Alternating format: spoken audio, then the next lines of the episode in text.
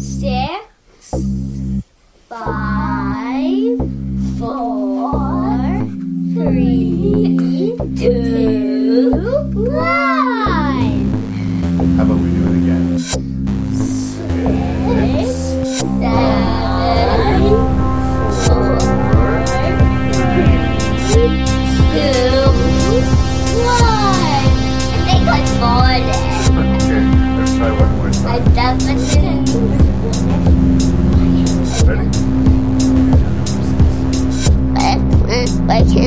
you. Making review. Making review. Say six, Six, five, five, four, three, two, one.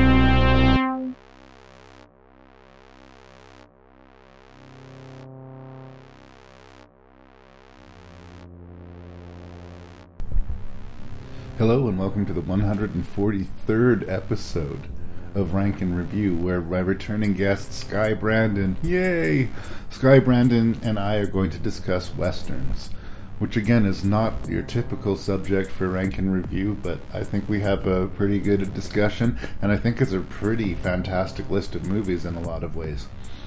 Uh, so you've got that to look forward to. Let me know. Give me some feedback. Uh, what you feel about these episodes straying from the genres that I typically address. Uh, let me know if you agree with our ranks, and uh, just say hello at rankandreview at gmail.com. That's R A N K N R E V I E W at gmail.com. Check out the website at rankandreview.ca and go into this discussion on westerns knowing as usual that it's going to have some coarse language and it's going to have some spoilers.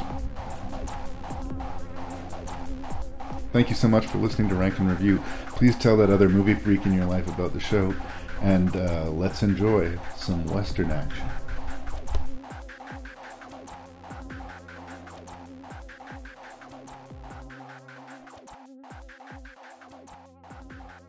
Oh, Skye Brandon. Oh, Skye, thank you so much for being here. I know you're a very, very, very busy man. This one was a long one in the making. But but I think it's going to be worth it. I'm always stoked when you know uh, I know I know we got a good guest and I know we got an interesting subject because this is the first time that we've de- dedicated an episode to westerns. Really? Um, it's I'm honored. It's a little bit off grid for me because I like I said, I tend to focus on genre movies, horror, science fiction, fantasy. That's like ninety percent of what I what I do. Yeah. But every now and then I like to stray off of it, and uh, I do really appreciate the western genre because it was force fed me by my father. My, my dad loved the old dusters, so growing up, I didn't have an option of what was on the one TV we had in the house That on was it. Saturday afternoon. So if we were watching, you know, High Noon, we were watching High Noon. If we were watching some John Wayne or or um, old school, you know, Clint Eastwood spaghetti westerns. That's Yeah. what was on, and uh, I got into some of them. I didn't get into all of them, but like. I remember at the time I was like, I should be watching the Transformers or something, an animated series. he was he was eating up my TV time. That bastard. But uh, at the time, I resented them, but I kind of grown to appreciate them, uh, and uh, because it was a there was a popular surge in westerns in the '60s and '70s that sort of died out pretty abruptly with the '80s. It, they, I think was was it the Cimino film that shut everything down? What was the famous disaster piece with Kris Kristofferson? Oh, and, heck. Uh, uh, Christopher Walken. I can't. yeah, yeah, of no, I know, of I the movie yeah, I know now. exactly, I know what you're talking about. But that, no, that is interesting. 'cause I hadn't really thought about it because yeah, like you know, being born in the second half of the '70s, not really watching TV until the '80s. Really, it's like yeah, I just kind of knew westerns because of Clint Eastwood, and it's because those are the kind of movies he did before he was Dirty Harry. Yeah. That's how I kind of associated it, and it wasn't until you know late '80s with probably one we're going to talk about, Young Guns, that Oh, really? made me really kind of go, oh yeah, okay, Yeah. they're still making these. My dad took me to see an old Lawrence Kasdan movie called Silverado. Yep, I have remember- found it later. Tim Hildebrand, our mutual friend, introduced that one to Oh, me yeah? later. It's awesome. Yeah, uh, and I remember at the time being kind of disappointed that I was being I was kind of being dragged to a western. It was clearly Dad's choice that night, but I really, really liked it. Yeah. like I really liked it. But what I like about the modern westerns when they do crop up is they're pretty edgy. I do think that there would be uh, much more crossover with the horror fan genre to the western genre than you would real realize. And in fact, there's been a couple of really great horror westerns that have come out in the last few years. Right. Uh, if you haven't seen uh, Brimstone or Bone Tomahawk. I have these, not. These are two of one of like the darkest horror movies I've seen in a while, and they're both westerns. And uh, like I do recommend them, but like you might need to watch an episode of The Simpsons or something to cleanse the palate afterwards. they, they, they are dark, dark movies, but interesting. but you know, the the law is there's usually a crooked angle to the law. The hero, there's usually a crooked angle to the hero. Yes. The morals of the movies to swing wide, and uh, especially in this crop of movies. Yes, I agree. Uh, so the, I mean, it's as old as time. The same thing that you'll see in, in cop dramas, like how the, the heat idea, right? The, Yes. The cop and the criminal are two sides of the same coin. it's like. It, it's almost you'd feel like it is an exhausted thing, but there's something about the Western aesthetic and the sort of moral latitude that these stories are allowed that, like the horror genre, you can't always count on the outcome that you expect or want Right. and that gives the movies a little bit more energy and a little bit more stakes. Yeah, I agree. Or you might get what you thought was going to happen, but not quite in How. the way. Like Yeah. there's like, oh, I thought that's might how it ended, but this wasn't expecting this person to drop off Right. on the journey. Yeah, a couple of them I kind of wrote down to myself and making little notes. Like it's almost like the anti-western in terms of what you kind of picture they used to be in terms of the good guys and the bad guys, and Yeah. we do that, and it's like, but and these ones are all pretty darn good examples of that. It's, it's the, almost undercuts the heroic nature of, of the main characters, whether they're law or not. Yeah. Yeah. I also like the timeless nature of the Western genre. Like, you can make a Western in 1988, like Young Guns, and it's still, I mean, you can tell by the cast and certain aspects of the movie when it's made, but it's a Western, right? Yes. You, they, they're almost timeless movies. You can always make a Western, and it'll always rage, uh, age reasonably well. you know? Yeah, that was something about. Uh, I guess I don't want to give away too much stuff before we talk about each one individually. But yeah, there was a definite line for me um, between Young Guns and Unforgiven, Mhm. and then Tombstone Up. Right. Like Tombstone only came out a couple years after Unforgiven, like three years later. But it clearly, and maybe it's because I watched it in Blu-ray. Maybe it was the format. But I'm like, this clearly looks like this could have been made very recently. Right. Where Unforgiven did feel dated it to had me. the grain in it a little bit more. yeah, and it was even more things about just like the way like the title screens Right. Pop. popped up and like ins and outs, and of course Young Guns being late '80s, it's like the music just The like, score, Oh my god! the score really announces itself in Young Guns, but the, the visual aesthetic is still classic Western Yeah. motif and like hard to miss. But we'll get there. You're right. Um, you actually chose this list. I just went off way. I, I was. I'm happy that you chose it. But what drew you to it? Um, well, this is the, the third time now I've I've uh, I've had the good fortune of sitting down and talking movies with you, and each time, like, in large part because I don't see films as often as I used to. Um, there's always a couple of movies on the list where you're like, hey, what, what about these lists? I'm like, oh, I haven't seen that yet. Right. So I actually still hadn't seen the, this True Grit, and I hadn't seen Django. Oh wow. So I'm like, yeah, Treats. exactly. So I'm like, oh, let's pick that list because at least I know there's a couple of movies in there that I haven't seen, and the other ones were all ones that I did enjoy. So I thought it would be kind of a neat Right. list to, to wade back into. Sweet. Yeah. Um, and there's, like you say, the list does include the Coen brothers and uh, some Quentin Tarantino. Tarantino. So that's that's yeah, that's pretty good, you know, cineast bait. well, I'm, I'm ready to dive in. Is there anything else you want to say by way of introduction? No, let's do it. Okay, well, the six westerns that Skye and I are going to talk, all fairly modern, I guess, compared to the if the golden age of the westerns with the '60s and '70s. None of these take place in the golden age of the western. In true rank and review fashion, these are all uh, westerns that are sort of made within my lifetime. Yes. Um, yeah. Again, ninety-five of what uh, percent of what I review on on the show are movies that are after 1976 because nothing really important happened before I got here. Scott. Exactly. We're going to talk about Django Unchained. We're going to talk about the Coen brothers' interpretation of True Grit. We're going to talk about the James Mangold remake of 310 to Yuma, although I've not seen the original. I No, nor have confess. I. Nor so have I. I won't- that won't be able to. Uh, We won't to reference that in our- Uh, Kurt Russell and Val Kilmer doing the Tombstone, some classic '90s western. The movie that really convinced the world of the the true filmmaking prowess of Clint Eastwood. Everybody was on board as Clint Eastwood, badass Hollywood star. Everyone was on board for that. Unforgiven. Now, anytime he makes a movie, it's Oscar bait, right? Because of that because movie. Because of Unforgiven. Yeah. And then we're gonna watch the Brat Pack play uh, play cowboys uh, with young guns. Uh, Long-time listeners of the podcast may remember I have a real problem with Emilio Estevez. Good to know. Thank you for the heads up. We'll see if we can make it through uh, that review. Thank you so much again for being here, brother. I hear the trumpets If I were you, I'd take that winter coat. right out of the ground. You kill people, and they give you reward. Better they are, bigger the reward. I'm looking for the Brittle brothers. I know what they look like, all right. They sold my wife, but I don't know the who. You help me do that. I'll give you your freedom and take you to rescue your wife. Where are we going?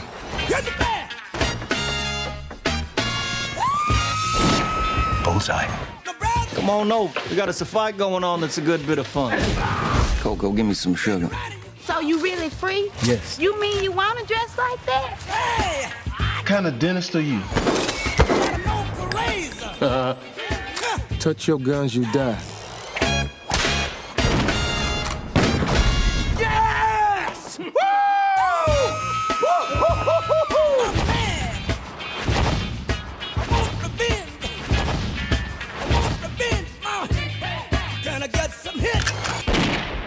Like the way you die, boy.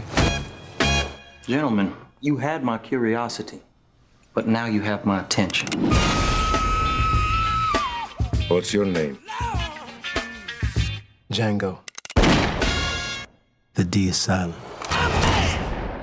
So the current rank and review champion, Mr. Lee Beckman, and I are going to be tackling blaxploitation in the near future.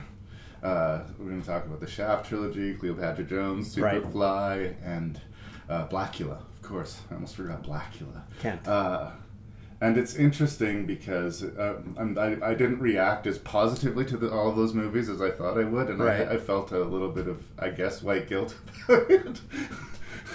and when Django Unchained was coming out, uh, I was a little bit resistant to it because I know that as much as I enjoy Tarantino, he can be pretty tactless about rubbing uncomfortable issues in your face, and I guess it does make me uncomfortable. And the thing that surprises me every time I watch Django is considering the unbelievably harsh subject matter. I find myself laughing my way through Django Unchained. It's it's it could almost qualify as comedic in some t- at some points like the overwhelming reaction it's it's more interested in it entertaining you than it is in rubbing your nose in anything ugly or teaching you some historical western uh, some lesson about history uh, and that's the thing it's like well so are we tackling slavery then? Can you tactfully you know handle such a harsh subject uh, with such an over-the-top Tarantino aesthetic and not really without really rubbing our noses in it? I mean is he successful at that i guess is the question that i would open to it. I i think that he is but i i, I don't know quite how it's pulled off. Like i I think it's the cast. yeah? I think it's his cast. I think, you know, with other people uh, in some of those roles, I don't know if it would be as successful. I'm completely speculating, but you're tarantino you can get who you want pretty much right yeah, and of course, uh, with the exception of probably, well, I guess Jamie Foxx and DiCaprio, I think this might have been the first time he worked with both of them. But in terms of Samuel L. Jackson and Christoph Christoph, Waltz. Waltz, he'd worked with them, obviously, with to great success. Um, Christoph Waltz, I think, is part, is kind of a linchpin in terms of that that. Oh, wow. He is one of those actors that if you can get Christoph Waltz in your movie, you should probably have him in your movie. Like it's going Yeah. to elevate the proceedings. Everybody else is going to have to scramble to match. him. and I just and after I just came up, it popped up, and I was doing some other uh, checking out some interviews, probably because Sam Jackson's uh, obviously around a lot right now with a bunch of the Marvel movies, big releases coming up, and I came across him talking uh, in a slightly older interview about Django Unchained, Right. and how he's like, oh, it was worse. Like his character was worse in the first draft. A lot of stuff they ultimately decided to cut and take out. But in the background, there was more evils going on. Yeah, yeah. I couldn't decide because for me, the first half of the movie almost doesn't feel like Django is the main character to me. It sort of feels like um, the Christoph Waltz, Waltz character, Schultz. Yeah, the- Dr. the King dentist. Schultz.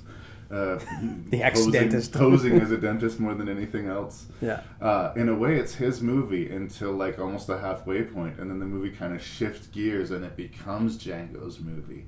and um, maybe because, again, white guilt speaking possibly, but maybe because we access the story through him, he's a white person who is not despicable, who we can be okay with, you know, resting our our, our, our story on. To a little to introduce us into this terrible world, Yeah. and like we wish that the rest of the people were as intellectual and as uh, you know But even like comparatively Yeah, that was. It's good that you added that because even like the good guy, you know, our dentist, Mr. Schultz, he, he still has that line early on. It's like, I, I really don't like slavery, but I am going to use it to my advantage. just for the time Them being, because I own you now, Yeah. but I'll let you I'm go asking free. you, but I'm not really Yeah. asking you. But he's having the conversation with Django, which Yes. is more than Django's ever gotten. Yes, that's true. And I don't want to say that he soft shoes the treatment of the African American characters because he doesn't. No. But the movie is way more fun than I expected it to be. I th- yeah, and for me too, like I said, the cast was part of it for me. Um, and like any Tarantino film, he's so good with with music and like and throwing you curveballs. Like how does that music seem to fit in this moment? It's a contemporary hip hop Yeah. hook, but it did. Yeah. It makes me go, oh yeah, this is awesome. And again, you, we have, you have to pick the right track. You know, more than a feeling wasn't going to find its way Right. anywhere under the soundtrack. You couldn't just make anything work. And I think Tarantino's always been a big appreciator of that the right piece of music with the right piece of imagery will make your whole movie. It will make your whole movie if you can like just burn that into the consciousness of the public. Then they they will they will sing your praises forever. Quentin Tarantino, I think even if he like retires on a terrible film the way Kubrick did, his legacy is fairly secure at this point. I agree. Uh, his worst film is probably still going to be more interesting than a lot of people's best films. Um, I don't always agree with Tarantino, but I'm almost always entertained by Tarantino. He's he's a pretty safe bet when you put your money down at the box office. I find. So, yeah. Do you think it's a problem that Django? Do you agree that Django's not quite the main character? I, I hadn't, I didn't have that same feeling, but now that you mention it, I, I totally see how you would feel that way. But I, it didn't occur to me uh, watching it. And I actually watched it twice because you know we came up with this list quite quickly after the last episode, and I watched the first three right away, and then was like out Life of province happens. doing a show, and life guys like "God, now I got to rewatch them. Yeah, the no, first few. I get it. Life gets in the way. I understand, brother. I'm But- so happy you're here. um, so even rewatching, I'm like, oh, okay. Some of the thought things I thought maybe kind of bugged me the first watch. I'm like, no, this isn't bugging me. No. A lot of the stuff, it's true. It, it, every time I've watched it, I've liked it a little bit more. Um, I think, again, the problematic passages to me are um, there are some scenes that I feel like the dialogue goes on for a little bit too long, and that's that's very much Tarantino. And again, uh, I will forgive him that uh, for all of the little touches. I, I noticed James Remar played two parts in the movie. Uh, the, in the very beginning, he's uh, with the group of cowboys, and Schultz blows his head off. He's the first guy who Right. dies, Right. And he's also one of the head bodyguards of DiCaprio, who in turn ends up killing Schultz. Spoilers, Right. And it was just like that was a little touch that I hadn't noticed before. Oh, yeah? No, He I didn't has- flag it. He has double cast in his movies before, but he's usually really cautious about it not sticking out, right? But uh, I thought that was kind of an interesting little sort of there if you want to notice it kind of detail that you can sort That's of there. depend on on. Yeah, no, I didn't. for. I didn't catch that either time I watched it. I, Um, do, I do really like Jamie Foxx in the lead. He's quite stoic again for the first half. He's sort of in the Neo role of like from the Matrix. Yeah. he's basically taking in information, and a lot of these powers are being given to him. Right. but it's just kind of weird and strangely comic how small the powers seem to be. How blown away the public are by seeing a black man On a horse. riding a horse. Yeah. People stopping, mouths just gaping. Oh my god, what world are we in? What's Yeah. happening? Right? And then th- there's some things too. I'm like, what is that story about? And you, and not that you have time to do it, but like um, DiCaprio's character Candie, like him and his sister. What's going on? It's like, there? what is going on? And but you know, that's not the main plot. But there's just matter. things like, man, there's something weird going on there. I think Tarantino just lets it hang. Yeah. Just, uh, okay. Well, and DiCaprio too. This sort of really sort of deep seated soul rot of a person. You know, he's been so rich and so powerful his entire life that nothing means anything to him anymore. He can, doesn't seem to really enjoy anything particularly, Uh, and plus the isolation of this plantation. You know, will allow all of his eccentricity to just bubble and bubble and bubble and turn him into this just completely atrocious subhuman being, right? Yeah. Um, and it takes, like, I, I think that uh, some lesser actors would have been trying to find a reason for the evil, and I think that DiCaprio just kind of strangely embraced it. He understood the role he was to play here. He was the fucking bad guy. Yeah. Yeah. And there's a couple of things I remember coming across about that too, like the moment when he cut his hand Yeah. on the table. That Yeah. that was complete accident. Yeah, and he That kept just, going. Yeah. Yeah, just turned around and asked for a towel and just kind of kept. And then, well, I guess now his hands got to be wrapped for the He last. actually must have. I don't, did he smear real blood on Kerry Washington's face, or was that a cutaway that maybe maybe they? I think they would add that one after. because that that would that would be kind of disturbing. That would be extremely disturbing. But yeah, originally him cutting his hand was an accident. It was a discovery on set. Use it. shall we say? Yeah. I do have some bad things to say though. Uh, the main one for me is again this terrible instinct that Tarantino has of inserting himself into his movies. Right. I, it's not even that I think he's a terrible actor, but that he's able to cast his movies so amazingly, then he ends up an amateur actor working with gods, right? Right. Like he's he's being wiped off the screen. Even if he was doing his best work, he's probably just going to get blown off the screen. So that sucks. And he and, he, heaped on by doing. he attempts an Australian accent, and he hires a bunch of Australian actors. One of them, memorably, was the main baddie from a horror movie called Wolf uh, Creek. He kills a bunch of backpackers in this really, really ugly Australian slasher movie. Um, anyway, everybody on set was polite enough not to mention how terrible the accent was, but I, uh, I have to say it, and I, I there's some ego to it, like it's like it's like putting yourself in the seat of saying I'm Alfred Hitchcock, right? Right. Uh, Shyamalan does this too. Yeah. Whenever I see him show up in his movie, my shoulders just drop a little bit. Oh, that's where he decided to put himself, eh? Here we go, right? Yeah. Um, and uh, it was distracting. Like, there's a lot of over the top moments. The gunplay and the violence in the movie is almost like anime level, like over the top. Especially the last sequence. Yeah. And like th- that aesthetic choice, which is not at all realistic, didn't bother me. It didn't take me out of the movie. But suddenly seeing Quentin Tarantino giving a terrible performance with this terrible accent really did momentarily knock me out of it. Oh right, right. This is a Tarantino joint. I'm watching a movie. I, I was less in it while he was on and, screen. And and part of it too, like it happens so much later in the film too that it, for me, and especially watching it the first time, like oh yeah, right. Like I forgot that he was probably going to pop up at some point. Yeah. Do you know what I mean? So like oh shoot, It's also a, a rare slow moment in a movie where you want the you want the movie to be getting to you know Django get some payback, right? Yeah. it Yeah. was it was time.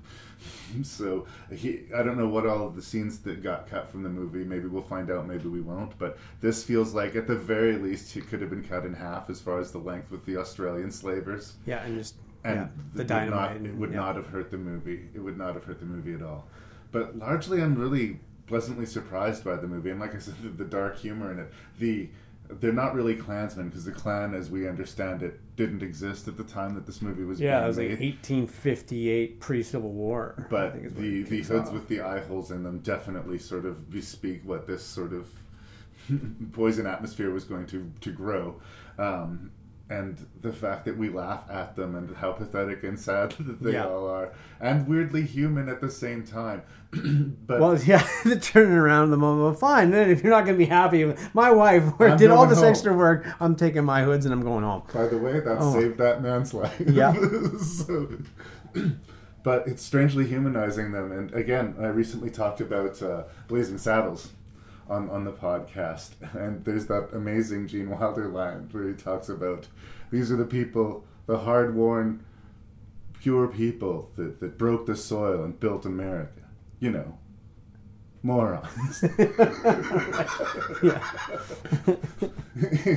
and yeah, I mean, but it's not in a way it's like Whitey's bad or anything Yeah. like that. It's just like they're almost helpless to their environment. These guys, they're they're they're yokels. They're Yeah. hill folk practically, and they have this pretend dignity of being ruled over by uh, Mr. Miami Vice himself, Mr. Don Johnson. right? What a resurgence he's had over the years. He's watching a series of unfortunate events with my family and stuff like that. It's Don Johnson. He's in that. No, my Yeah. boys love that show. I haven't seen it all, but my Yeah. boys are all over it. So yeah, uh, I heap a lot of praise on Django Unchained. Again, it's another case of Tarantino taking a bunch of ingredients that probably shouldn't work, that might even be, you know, offensive, and turning it into something terribly entertaining. Yeah, and I think you could probably put that movie on if someone didn't know who wrote and directed it. If they had previous knowledge of his canon, you'd put Yeah. that on. It's like, is this Tarantino? Like, it's so unmistakably. But it is, yeah, no, the, the way it sprawls, the way the dialogue unfolds, the soundtrack choices. If you've seen Tarantino, I think you will you you will see his fingerprints all over Yep. this. Um, but I'm, I'm largely in favor. Is there anything else you want to say about Django? Oh, I'm just taking a quick look at my notes. Like, yeah, like uh, there wasn't too much. Like, I know, you know, some of the music cuts were jarring, but overall, I still liked the majority of them. And like the last sequence where the house blows up, that was the only time where I kind of went like, eh. Wow, that's pretty good. Uh, and Kerry Washington has that kind of look back at him as he's walking up. It just kind of felt like a little too cherry on Well- top, but that's getting really picky. And Di- is great in the movie, but I do think that there's two other villains, especially Sam Jackson Stephen. Yes. Like one of the most corrupted characters in any movie I can think of. Like completely to his soul corrupted. Yeah. And so interesting to watch him play that part, though, in terms of how he acts around everybody else. Yeah. In that one scene when it's just the two of them, Yeah. He's completely different. He's an actor playing an actor in Yeah. this role because Yeah.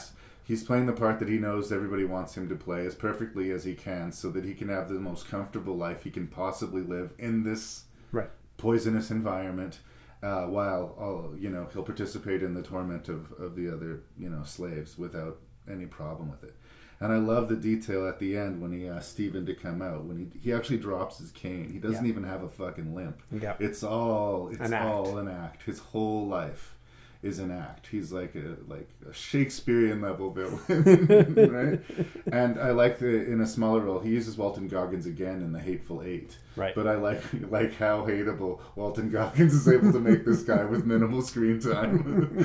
he gets shot in the dick and you don't care. No, you're thank goodness. Um, yeah, really good adversaries for Django, and I think that because they're so big and over the top, they need big over the top deaths, and the hyper violence of the, the the finale kind of feeds into that. Yeah. But I don't know what these bullets are made of, but they seem to enter you, swell like eggs, and explode. Explode. uh, have a watch, and uh, yeah, it might press some buttons, but I think it's more entertaining than provocative in a lot of ways, which is not what I was expecting. You got a lot of experience with bounty hunters, do you? That is a silly question. I am 14. You can run on for a long time. Time for you to go home. I don't like you. I will not go back, not without Chaney, dead or alive. Sooner or later, gotta cut you down. Chaney's here! Help me, Marshal! Now what, Cogburn? Them boys don't think about the wrath that's about to set down on it.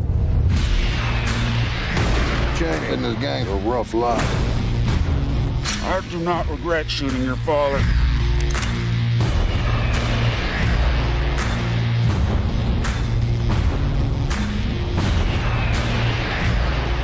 I will kill this girl! Biggest mistake you ever made. Tell 'em that God's gonna cut you down. help me? I can do nothing for you, son. All right, the Coen brothers take on True Grit. I have one complaint. And it is? There's a couple of scenes where I think I almost need the subtitles on to actually understand some of the words that are coming out of Jeff Bridges' mouth. I love me the dude. I love me Jeff Bridges. I will watch him in any movie, anything, anytime.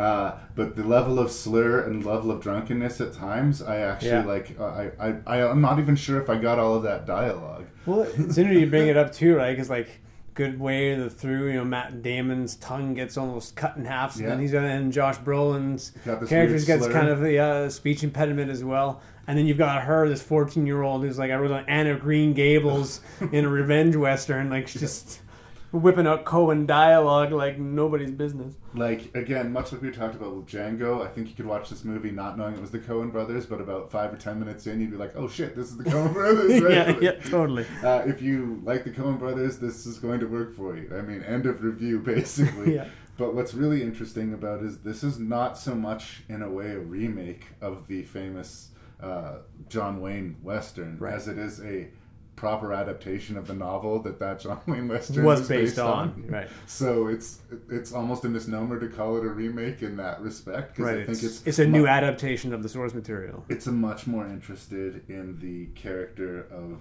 Hailee Steinfeld. I'm gonna get her name here. Sorry. I don't think Uh, you got it right. No, that's the actress. Oh, I said the character. Mattie. Ross is Yeah. the character she's playing. She's really the protagonist of this story. And if you watch the John Wayne movie, John Wayne is the protagonist of the story because Right. he's John Wayne. Um, but she is tough as nails. This little kid. She's like tougher than almost everybody in her environment in a lot of ways. Yeah. It's like Mother Nature herself that takes Hailee that takes Hailee down. It's not anybody's, you know, brutality or strength. Like she has a real beef with Josh Brolin because he went ahead and killed her pa. That's right. And uh, she's supposed to be running a financial errand on the farm, but her real motivation Is is to to, get- kill the man or see the man killed who did this to her Right, father. she wants justice to be done and the man who killed her dad to pay, whether Yeah. however that means. To the point where, with Matt Damon, uh, you know, his coming from outside a state, it's like, no, no, you don't get to take him to your state. I don't care what he did Yeah, there either. He's paying for what he did here right now. Yeah. Um, and again, the whole amazing cast, wall to wall, as you would expect. But I have to say, this is one of my favorite things I've seen Matt Damon do. I love Matt Damon in this. I love how it's the anti Jason Bourne character. Right. Like, he's got like a terrible cowlick, and he's got this macho bravado that he's not really completely earned. And there's something kind of embarrassing about about LaBoeuf. Being taken to task by a 14 year old. And yeah, the humiliation that he's constantly out, outsmarted and outtalked by this child. Right? Yeah. Yeah, like I wrote down too, yeah, Barry Pepper, and I hadn't seen him in a while. And, Great Canadian actor, killing it as like a scumbag. and I did, I double checked because I, like, again, this was one of the other ones I hadn't seen before. I'm like, is that Gleeson's kid? And it Yeah, is. It's, yeah. yeah, it's Domhnall Gleeson before, you know, he started getting some of the. Big kind of a one scene role, but a memorable one. Really great scene. yeah. Yeah. Uh, again, left and right throughout the movie, and again, the details of the West that I just love. Like, the, there's no uh, don'ts or ain'ts or aren'ts. They do not, are not. Yeah. They, like, very specific uh, in the choices of the dialogue. Uh, the strange Western imagery. The, when they see the guy riding in wearing the, the bear fur. But from Right. a distance, it looks like there's a bear Coming on a horse. and you're Yeah. like, did they just completely flip the switch on this whole movie? What's happening right now? The weird hanged man that they find absurd. Yeah, I wrote down like that's a high. That's high. They've hung that guy high. And the characters acknowledge it. Like she says when she's climbing up to cut the rope, why did they hang him so high? And he says, I do not know. I do not know. Uh, him spreading the rope around the campfire because he believes this fairy Snakes. tale that that's going to keep snakes away. Just the, the, the, the, the small details of the movie, like, it, like you always expect with the Coen brothers, are so, Yeah. so rich. Well, that's good because then you know, then you're already planting the seeds for the stuff with the snake, with the snake bite that happens Mhm. at the end of the movie without making it a big deal. You've introduced it. And it's the first time she seems bothered by an idea that she's bringing up. She's been a tough cookie, but when she mentions snakes, she her eyes kind of shift. She doesn't like that. Yeah. Not while you're sleeping. She can't out talk a snake. Yeah. She's she's pretty confident she can talk her way out of any situation, and she might actually be right. um, uh, yeah, I, I I love love love love True Grit, and I mean I think it would be a, really great entry point for people who weren't into a lot of westerns.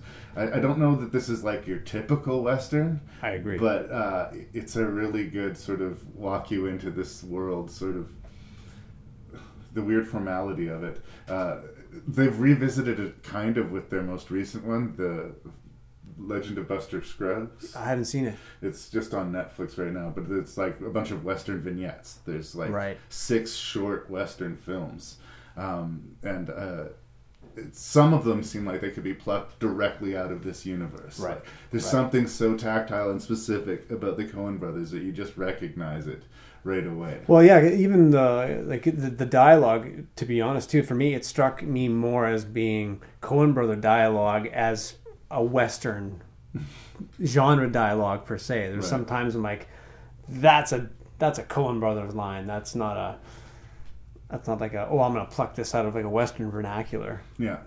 No, that that was a specific choice. Yeah. Uh, and Yeah. just the way we're shown Mattie's edge, like when she finds out that, that this Buster Co- Cogburn character has like the most ruthless reputation, that's the guy she wants. Wants, yeah.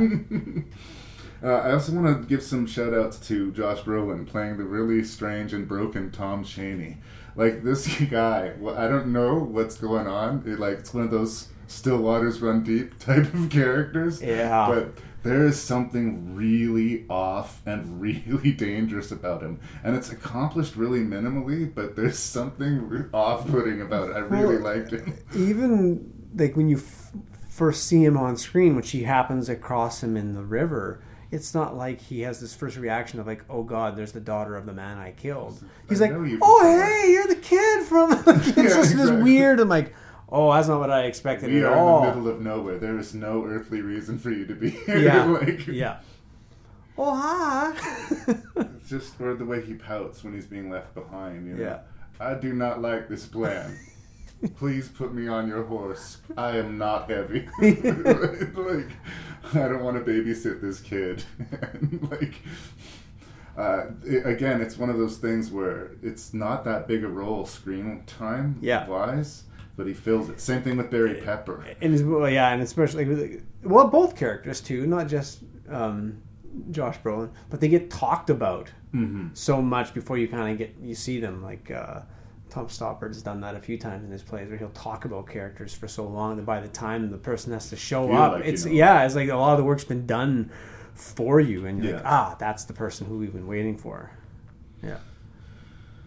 So very minimal things to complain about. I haven't said a lot about Jeff the Dude Bridges. I mean, after the Big Lebowski, it was just hard for me not to associate Jeff Bridges with the dude. it's just like he kind of is like a Western dude. he kind of is.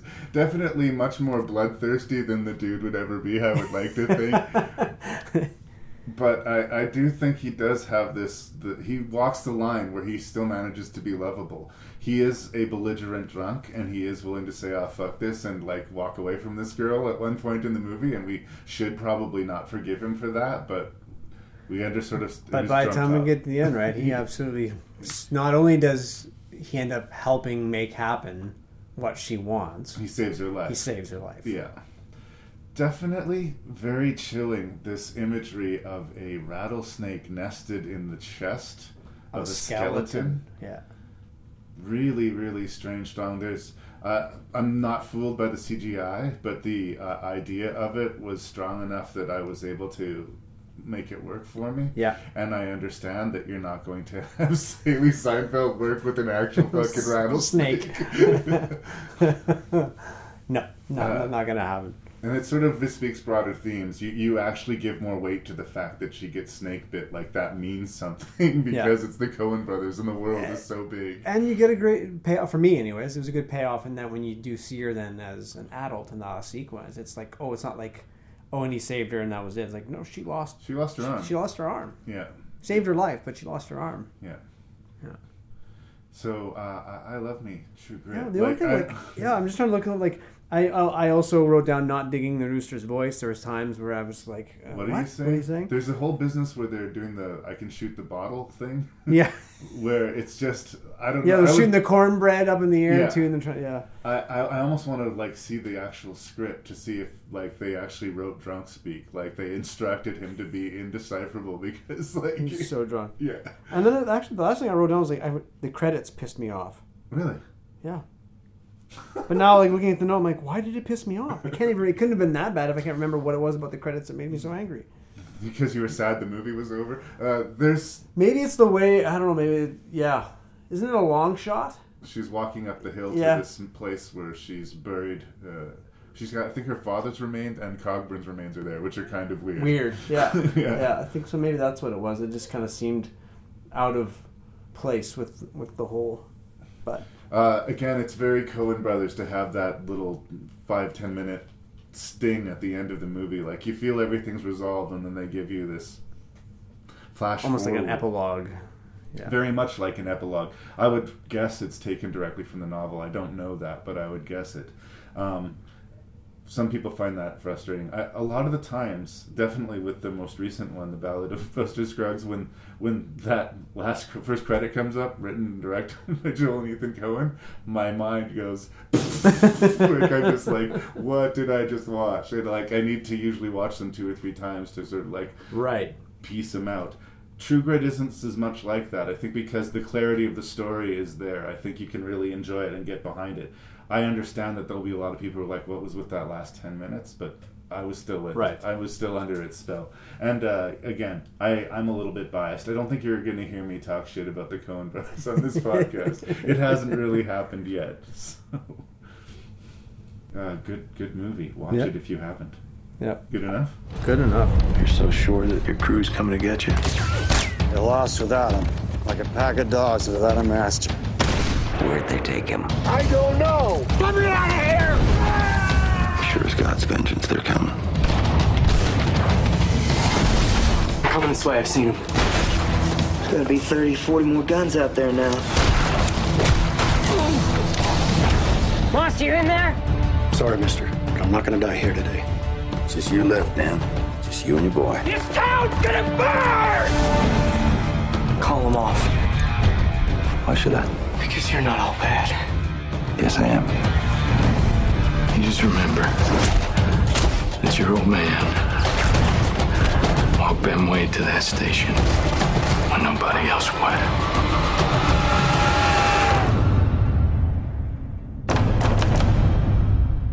So here's the thing. I really, really like this remake 310 to Yuma. Like, uh, we just finished talking about True Grit, was also, which is also an amazing remake. But I gotta say, upon revisiting it, I, I don't know if I didn't, I forgot about the depth of the movie. Right. I sort of thought of it as kind of like a fun shoot 'em up in a lot of ways, but it's way more bleak Yeah. than, than than than that. It's way closer to Unforgiven than it is. Yes, it's one of those. It's falling into that anti-Western end of the spectrum for me in terms of you know you've got this heroic character, but he's not, He's not heroic and even he's even less heroic. as the movie progresses. You you get more and more details, and that's why I love that connection between the between uh, Christian Bale and Russell Crowe. I talked about in the introduction the, the the moral vacuum that a lot of these Western movies take place in, and in a moral vacuum, it is a mistake to be all good, and as a consequence, anybody who is too altruistic in Yeah. this movie is dead meat. Um, and uh, it's interesting. Like I remember the end of the movie. Again, I'd forgotten this detail. I don't mean to jump right to the end, but Russell Crowe is on the train. So I guess spoilers. He gets to the train, but he whistles, and his horse starts chasing Yeah, after him. yeah. And it's this great implication. Oh He's no, gonna get out He's going to get out. He's always going to be able to find a way. He's going to Yeah, escape. and it's got that great bit of dialogue right near the end. He's like, just so you know, I've I've actually Escaped. I've been I'm, I've been in this prison they're sending me to before, and I've and gotten escape. out. Yeah. So all of this is for naught in a lot of ways. Yeah. But The this is principle the of getting them on that train. Yeah. It's the principle. Like I said, I'm gonna do it. But it's the that's his tragedy. Like Mhm. that's his tragedy. He has to do the right thing. And in, in the end, as Russell Crowe presumably rides off into the sunset, not literally in the film's language, but Yeah. uh, should we be happy about this? Do we like Russell Crowe? I think Is he a hero? I, I think we do like him, or at least parts of him. But whether or not, then, but I think we should be like, why do I like like? This is almost no country for old men territory Yeah. upon revisiting it. Yeah. And in a way that is both sort of good and bad. Like, I do think it's acknowledged. I do think the movie is thoughtful about it. But in a way, it becomes a less fun movie for me all of a sudden. Oh, really? Yeah. For me, I think that's why I, I like as much as I do. Is he has these moments of he's like he's a bad bad man, but he has these moments of kind of dipping toward like he's being uh, what's the word I'm looking for influenced by by the good man that he's finding his company in. Yeah. Um, and I remember seeing in the movie theater when it first came out, and I liked it then. And I hadn't seen it until I, I rewatched it here a couple times for this. But I, again, spoilers, not jumping right to the end. But I absolutely do just love the moment where he turns around and just smokes his whole crew. Yeah. But again, like all of those years like, oh of God. loyalty, all of the hell that his crew have been through to try and rescue him, and successfully really rescue him at Yeah. this point. And what's their payback? Yeah, they're all dead. They're all executed by the man they came to save, right? Yeah. There's Yeah. no loyalty among thieves. Again, we see Russell Crowe doing the wrong thing again and again and again and being rewarded for it. We see uh, Christian Bale and his dwindling member of friends Yeah. and family uh, get con- consistently punished for doing the right thing. There's a scene, uh, by the way, shout out to Luke Wilson for playing a really grungy evil cowboy and Mm-hmm. Yeah. disappearing into a role like I have literally never seen him do. Like Yeah. he seemed to really connect to something in that character. I think Luke Wilson has some darkness in him, but he's he's torturing him, the Russell Crowe character, with at the time a very modern implement of torture. Yes. uh, electrical cables. They're Yeah. shocking him, and uh, yeah. Uh, Alan Tudyk as Yes. the doc, and Yeah. Christian Bale can't sit by and allow this to happen, so they put a stop to it. And as a result, Russell Crowe escapes. Alan Tudyk's shot in the back, right? Yeah. No good deed goes unpunished. Yeah. And it's that's the message of the movie. Like that's that that theme li- repeats itself over and, and, over. and early, like and it was like, oh, uh, with um, with Fonda, with uh, with Fonda's character Fonda. too. Yeah, it's like you know he's he's the law, but then you know, you start getting these little bits of dialogues like, oh, th- this is a terrible person. Just so you know, like he's doing this because he's getting paid to do this job. Like that. Yeah. That's the only reason he's here. Yeah. So your your good guy, even some of your good guys are. But again, Russell Crowe isn't even portrayed as that heroic. There's an amazing sequence where they're uh, robbing the stagecoach. Peter Fonda's got a reinforced, Yeah. very modern Gatling gun, gun. Gatling gun on it. Yeah. He's gonna protect the score. And Russell Crowe has all of his men like ride into gunfire while he waits in the background and leads Christian Bale's herd onto the road to cause the cart to go off off of the Yeah. trajectory. And uh, that's not the heroic waiting into battle leader that you would think people would die for Yeah. Right? Like Yeah. he's always in the background. He always finds a way, and it's not even particularly heroic. No, I think it, it's he finds a way to get his men paid. Yeah. And One and of his men's being loyalty. held hostage. Well, twelve of them aren't, so we're going to shoot the hostage. Right. And that seems to be an understood thing Yeah. by all of the henchmen. But Yeah. again, why is he so worshipped? Because he's able to thrive and survive in this environment. When we meet uh, Christian Bale's character, and I'm sorry, I will let you get a word in edgewise, guy. He- He's dead broke. His cattle have gone astray, and Drought. Yeah, and he's doing like he's doing miserably because he's doing everything right. And when we meet Russell Crowe, he's rich and fashionable and cool, and he's doing everything wrong. Yeah. so it's interesting. I, I you, your your heart goes out to the Christian Bale character, but like I kind of. Well, obviously, it was my second time seeing it, so I knew where the movie was going. It Yes. was going to be a tragic trajectory for that character. But I, I it, it seemed so preordained watching it the second time, whereas the first time I was kind of surprised, Right, how by how it ends, yes. But this time it feels like the movie's screaming it at me almost. Right, that's interesting. Yeah, I do remember watching in the movie theater and being surprised at the end. Yeah. going, "Oh crap!" Like he he didn't make it. Not that I thought he was going to get out of there with his shirt clean by Mm. any stretch. There was going to be a price to pay for Yeah. sure.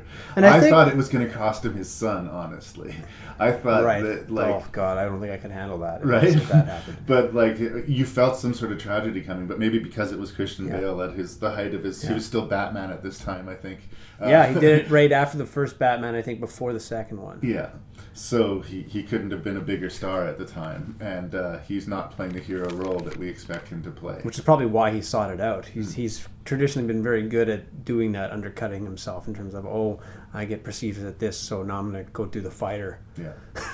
Because to me, he was doing all of this to prove his son that he had some honor, he had some worth. Since he was failing at keeping the farm, and he was failing with paying off his debt, and he was failing in front of his son left and right, he could at least prove to his son that his essential theory about the world is to do right, is Right. correct, right? Yeah. So he's going to do right. And Yeah. it kills him. It literally kills him. Yeah, it, and I, I think too, like when it, the ending, what, why it resonates so much for me is that, again, you, you do get that last shot of like, oh, he's probably going to get out of here anyways. But I think maybe that's ultimately why we do like Russell Crowe's character, despite his terrible nature, is that he could have just walked away right there, but he's like, no, I'm going to get on the train to ensure that this man's family technically gets what was promised to them. His son will at least think that this is the fate. Yeah, there's that part too, and there's just and there's the promise that that's been made to you know to the company. But It's like- keeping that promise was worth executing all of his loyal men for that. Keeping that promise, right? Yeah. Uh, and Ben Foster, who Oh, we I haven't talked about. He's great. He is really good in the movie. Like you hate his fucking guts. His indifference to life and death is. He doesn't say it. He doesn't have that monologue where he talks about No, his father beat right. him or anything You're like that. right. but like he just does not value life at all. Well, and and and just from a t- uh, from a design technical standpoint, it's like it is one of the most iconic looking uh, characters in a western I've ever seen. Like when you say 310 to Yuma or even say Ben Foster, the first thing that pops into my head is not him as Angel and X Men. Right. I think of him in that fucking white double breasted coat and that awesome wide brim hat. Like Yeah. it is. Yeah, it was well well executed. And I like this thing. Like he's amazingly quick with his hands. He can kill buddy, somebody with one shot, and he knows when he pulls the trigger that it's a kill shot. But he doesn't revel in it. He's not like looking the guy in the eye. He's not saying something Right. terrible to him before he does it. He just doesn't, Does his job. He doesn't give a shit. He just doesn't give a shit. The only time he gives a shit is when he's been shot himself and he's looking Russell Crowe in the eye. And there's something like devastatingly personal about that Yeah. execution, which I them. totally understand. Right? It's like, I did, I've done all this Yeah. for you, and now how this? Why? Yeah. Why are you killing me? Why have you killed me? Yeah. And he gets no answers, right? But again, in his world, like he was doing everything wrong, which was how you survived. Yeah. Right? He this is not how it was supposed to end, right? Yeah. And Charlie Prince doesn't end up with a bullet in it. Charlie Prince puts a bullet in you. That's the other thing I wrote down, similar to True Grit, right? And as opposed to, I'd be curious because I haven't read it, but it's based. It's actually an Elmore Leonard short story. Mhm. So it's. I wonder how much more is it. So much not a remake of a movie that came before, but how much has it gone back to the story? Yeah, again, I haven't seen the original. I have seen the original True Grit, but to be honest, it was probably the late '80s Right. when I saw it. I was Yeah. a kid. Yeah. Um, so I, yeah, in both cases, I'm not gonna. Uh, n- they can't be spoiled by ruining the original for me because. I haven't seen it. So Yeah. Another the only thing I wrote down too is a great scene between Evans and Alice. I guess that's him and his wife, Mhm. Gretchen Mol. Was I quite like her and everything I've seen her in. Uh, not that I've seen her entire oeuvre. Yes. I haven't seen the whole canon, but like whenever I come across, I'm like, God, I always like her. Uh, that's, that's another interesting thing. The reason Russell Crowe is initially caught is because of a woman, right? He decides to linger. He's like Right. so cash about and confident about his ability to escape that uh, even though the rest of the boys have split to the wind with with their Right. cash, Well, I think now talking about it too, like I think maybe that's his first curveball, right? Is he underestimates Evans, uh, Christian Bale's character? Yeah.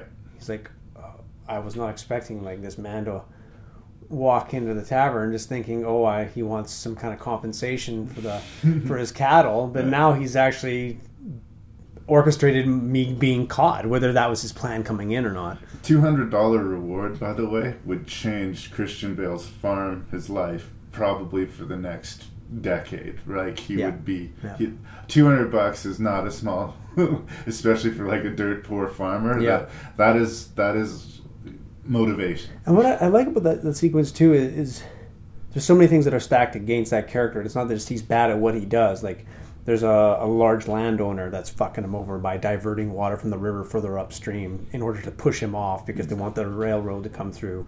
And, And then there's this gangster tactics Exactly, burning his barn to the ground. Like that's how the whole movie starts. Is like this Yeah. epic barn burning sequence. It's like it's like things are bad and he's getting picked on. Yeah.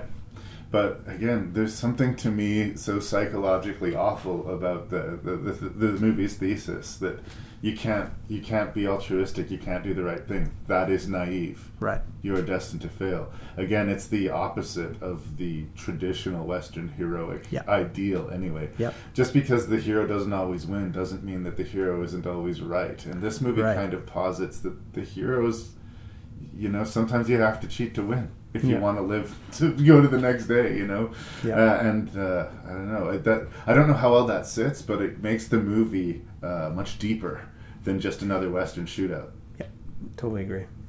Good enough. Yeah. Shot your brother. Now the time has come for justice. Guess maybe you better swear me in. And he has to live up to his reputation You got a fight coming. I'll be there! One last time. None of your problem, Doc. You don't have to mix up in this.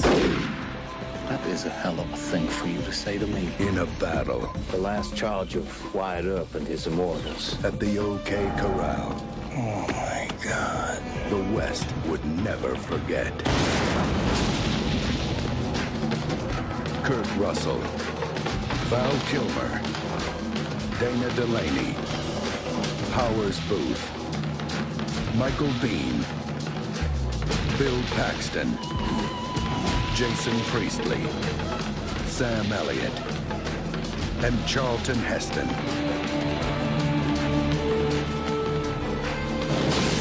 You tell him I'm coming, and hell's coming with me! Justice is coming to Tombstone.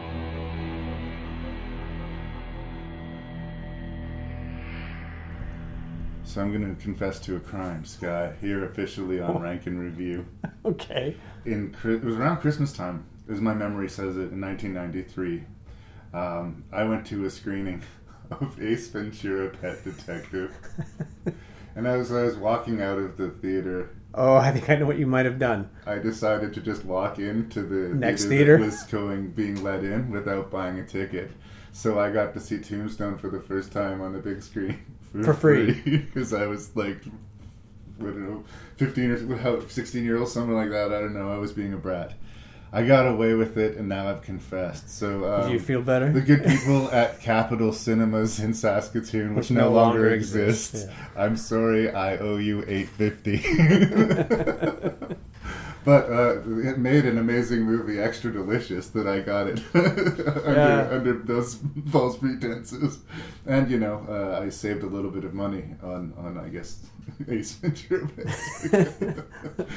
I remember the first time I came across uh, Tombstone uh, was actually during my first year at the university, so it had been out a few years by that point, and uh, a bunch of us that lived in Lav, one of the residence halls, we would go like to uh, oh I can't remember what it was called, but anyway, the video store up in Spruce Grove, and you get like seven movies for seven days for seven bucks or Yeah. whatever it was. And one of the seven, we got one of the guys on our floor was like, "Oh, Tombstone's great." Like, For sure, "Oh." safe bet. Yeah, it's like all right, and then watching like, yeah, yeah, I get it. I get why this movie is enjoyable, especially at that time and that at that age. Like this is amazing. So Tombstone cat it stars half of Hollywood in 1993. if you weren't already a celebrity, you were about to pop really big as a celebrity. the celebrities, some of the celebrities that are huge at the time mean nothing now, and some of the celebrities that were nothing at the time are huge now. Like Jason Priestley was a huge star because of 902. Well, I know, and he's got this small part in it, but nobody gives a shit about Jason Priestley anymore, right? Uh, what's his name? Well, Uh, Billy Zane pre Titanic, Billy Bob Thornton has This- a one scene role in this movie. and it was right before he blew up with, Sling Blade, Blade. right? Yeah. But like at the time, he was just another character actor that they hired in the movie. Uh, Thomas Haden Church is one of the cowboys, and then you know give him a few years, and all of a sudden he's being nominated again. for Academy Awards and popping up in Spider Man Three. So you're going to be spending the whole movie going, "Wow, that guy! Wow, Yeah. that guy! Wow, that guy!" And it's really rewarding and Yeah. fun in that way. John Corbett too, right? Like this was pre Yeah. Sex in he the was City. a big deal at that time because of North ex, uh, Northern Exposure, was it? Or North- Right. not North, North of 16 or- Northern Exposure? I think Yes, it's Northern Exposure. yes, yeah, yeah. These are some '90s TV shows that most of my listeners will have never heard of, will never hear of, have never watched, will never watch. Um, but yeah, it's interesting just to see the the stars and how they've changed in their value and their net weight, whether Right. they've powered up or down over the decades in between. Here's the thing. I, I love this movie. it's not a smart movie particularly. I think it's kind of like a Cole's Notes approach to history, but they love this p- bit of history. They're very authentic in their presentation of it for the most part, while still maintaining it being a Hollywood movie. And I have to say, like I had one complaint when I was talking about uh, True Grit. Right. I have one complaint when I talk about Tombstone, and unfortunately, it's the girl. Dana Delany's Dana character. Delany. Anytime she enters the movie, the energy of the movie just stops. I don't think she's bad in it. I think Right. that I think that she's doing everything the screenplay wants her to do. But the movie is so busy being macho and awesome Right. that whenever she enters the screen, it's like we everybody has to stop having fun. Mom's in the room or something like that. You know, everybody settle down. Now we have to learn something, right? She actually, instead of becoming this sort of romantic motivation that the movie wants it, her to be, is sort of the stone that's trying to slow down what just wants to be a full-blooded action shoot 'em up with a way, way, way too good cast. Right. Kurt Russell sort of leads the show, was playing Wyatt Earp, and uh, he seems to be born to play a cowboy. Uh, I love his, his work. I, I, I like I like them, the actor generally, but I particularly like him playing badasses like Snake Plissken or, or Right. the, the Bone Tomahawk. He's a real fucking tough dude in that, uh, and I like him with the big Western beard. You know. Uh, He looks good with that duster of a mustache. yeah, he makes it work. Not everybody can pull that shit off, but Kurt Russell, that man can pull that shit off. um, yeah, he moves to Tombstone and basically takes over the place because Yeah, of his quite quickly. He gets a major stake in one of the most popular saloons and is dubbed. Although not a popular saloon, well, he turns it into. he turns one. it into anything. Yeah, exactly. Yeah. That's the the great Billy Bob Thornton scene. Is um, and of course, we're gonna have to talk about Val Kilmer. Yeah. Because he's fucking amazing in this movie. it's a good m- marriage of the right kind of screenplay, the right kind of dialogue with an actor and a character. The planets really align. Doc Holliday's a really interesting, formidable character. Uh, uh, Dennis Quaid was playing him in another movie very, very shortly after this, The Wyatt Earp. I thought right. both interpretations were really, really good, really, really strong. But again, uh, Wyatt Earp was being a sprawling, pretentious, wannabe Dances with Wolves sort of epic. Yes. And this movie just wants to entertain you. And for that, I like it more than I like Wyatt, Wyatt Earp, yeah. Uh, but there's a dividing line. I think he did another movie a few years after this called The Salton Sea.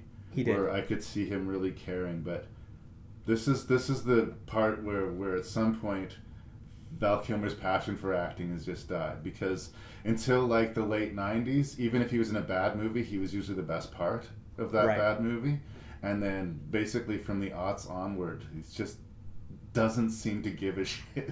Yeah, What's a wasn't, like- memorable movie he's done since the yeah, it wasn't kiss kiss bang bang, kind of a, a, a resurgence for him, more so for Downey than for him. But Yeah. there was like I remember when that came out, and when I did finally see it, I'm like, oh, this is All right, these Val two are these yeah, these two are really cooking together. This is good acting. This is good writing. Good movie. It's probably the best script that he'd been offered in 15 years, yeah. so he might have actually given a shit. Yeah. But I've seen him in a lot of direct-to-video horror movies and thrillers where he is there for a paycheck and it's on his face. Well, in I- this movie, Yeah. he is amazing. I think he he ha you know again this is like secondhand you know stories being passed on through through friends and, and peers I've met. Uh, but yeah, I think there was a point where like his success and his skill. Actually, even before, I remember someone telling me that that lives in New York, just that he got to a point where he started believing the hype. Right. And how he carried himself and how he interacted with other people was just as much, if not the main reason why people like I don't want to work with that asshole Yeah, anymore. he kind of Ed Norton himself. You might be one of the greatest living actors in the world, but you're also this huge asshole. and if nobody wants to work with you, Yeah, yeah, yeah. But I think I think at least Norton softened in that direction because I know he used to be really stuck up. Like he wouldn't participate in your movie unless he got a producer and a writer credit. Right, He right. he was not just some hired hand. He was a creative component of the movie. And now he's working with Wes Anderson, and I guarantee you, he's not calling any shots. Not on an Wes animal, no. Set. So like, Yeah. I think maybe some lessons were learned, but. uh yeah, it, it's unfortunate. Whether he self-destructed or whether he, his his love of acting died, something changed with Val Kilmer, and it's like these mov- this movie in particular too. I always look back and like, oh, what could have been with Yeah. Val? What could have been with Val? But so many lines, and like, and and then just you know we've got them on the table here for reference. I have this copy of it, this DVD director's cut, but then I also re got a copy on Blu-ray. Oh, yeah? So I had to rewatch it this, this Making it extra time. It pretty? was- yeah, it just uh, if it's any indication of where these rankings might end up landing at the end, this is the only one I own. Oh, really? well, that, that, that, that might affect the rank. Uh, fun fact or strange fact George P. Cosmatos, who's Yeah. the credited director, apparently was maybe going through some shit while he was making this movie. Apparently, the production was troubled. There was days where another uh, director, Kevin Jarre, Yeah. and uh, apparently, rumorville, Kurt Russell himself stepped in for director duties on certain days. Well, I think I think yeah, they stepped in for Kevin Jarre. Oh, I see. I think I've got it I think yeah, Cosmatos was brought in to replace Kevin Jarre, who was going to write and direct. Right. Kevin Jarre actually wrote one of my favorite movies, Glory. Oh, nice. And so I don't know what happened on this one, where if it's Writing a not seeing eye to screenplay is a different thing than Yeah. making a movie, and especially with this sprawling a cast with this much going on. If it's, I don't know if it was his first at bat. might have been. It should could have just been yeah. overwhelming for him. But anyway, there was some troubles going on behind the scenes. But in, in true like Hollywood fashion, when you watch the movie, you, you wouldn't know it. I remember no exactly, and I remember this is a, well, this will be quite a few years ago now. I know, I know what it was. Um, do you remember when that t- right on the hype of American Idol? Because I was still working as a projectionist at this point. So uh, maybe the first year of American Idol, the second year it happened. Anyways, they got Kelly Clarkson and that Justin dude who was the runner-up. And just do- for the record, you're talking to the wrong guy. I have Fair, no fair. anyways, idea. anyways, they took the the winner and the the other finalist from like the first season of American Idol, and they're like, I know, let's put him in like a beach movie. Okay. we'll, we'll make a movie From Justin to Kelly. Yes, I know yes, the movie, yes, not yes. the there it show. goes. That's Which I never saw, but I remember when it came to the movie theater and I had to screen it. And at that time, I remember seeing Roger Ebert because he was still alive at that point. Talking about he's like, and he said, um, "There's only ever been two movies that we've never been given access to to review." Before the Bef- before you know on, on the release, and the, and the reason why he brought this up because Justin Kelly was one of them, and he had just come out, and so someone asked, "Well, what was the other one?" He said, "Tombstone." Weird. They were not confident about this. Yeah, Because at that point, so I don't know if it's if that ties into all the shit that was happening on set, but they did not let them view it and review it ahead of its release. And I remember him saying in that interview, he was like, "And that's too bad." I don't remember the numbers of the box office if it was like a particularly huge hit or if it was eaten by the Pet Detective or what, but because that was an absurdly huge hit at the time. Yeah. no joke. Yeah. Uh, um, but yeah, it's they, it's interesting that they weren't confident about it because to me, in my mind, it was a big hit. All of the guys at high school seemed to love Tombstone, right? Right. Like everyone was on board, and. Uh, Yeah, I don't think I don't recall it being considered a flop. I guess nor was it considered a huge hit at the time. Um, but so, but then I again, we- I came to it a couple years after its release too, right? We haven't really talked about the uh, plot at all, but uh, I think honestly, like it's entertaining just for the amount of faces you're going to see, and it's a standard setup. It, it feels like a James Cameron film for a while. Like Yeah. Bill Paxton Yeah. and Michael Biehn's in there and I Stephen love Lang. Michael Biehn in this movie. Yeah. Michael Biehn kills it in this movie. Um, so yeah, Lighter takes control of Tombstone. Uh, this gang called, called themselves the Cowboys, where these red sashes have been causing problems with local businesses and landowners, and uh, been you know Yeah. pillaging and killing without anybody Holding them holding to- them yeah. to it. So he's going to hold them to it, and it costs him his younger brother. and then it gets personal.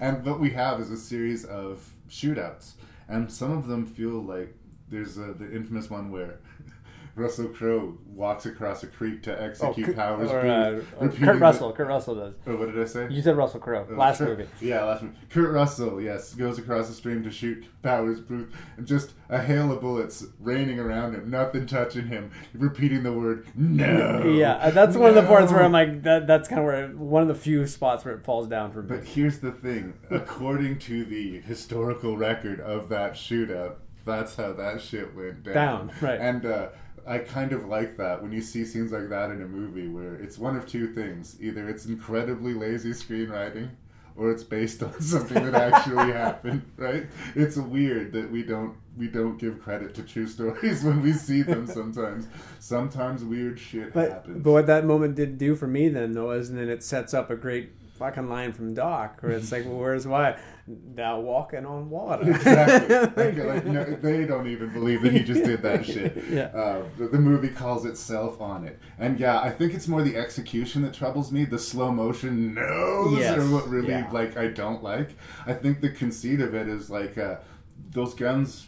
Not really, you know, professionally made, not probably cleaned a lot, a lot of panic in the air. It's not easy to deal Yeah. with the pressure of a, a gunfight when it's life or death We'll come back to that topic in in another in another movie. Yeah. Exactly. Yeah. But in a way, being the calmest and most collected person in the gunfight is the thing that might get you through it more than being the quickest with your hands. Yeah. So I think that it could have been done more credibly, and unfortunately, in that particular scene, it's not. Um, but the movie is just a, a series of really good confrontations, occasionally interrupted with some lame girl stuff. And I hate to be that dismissive about the lame girl stuff, but that's how I feel.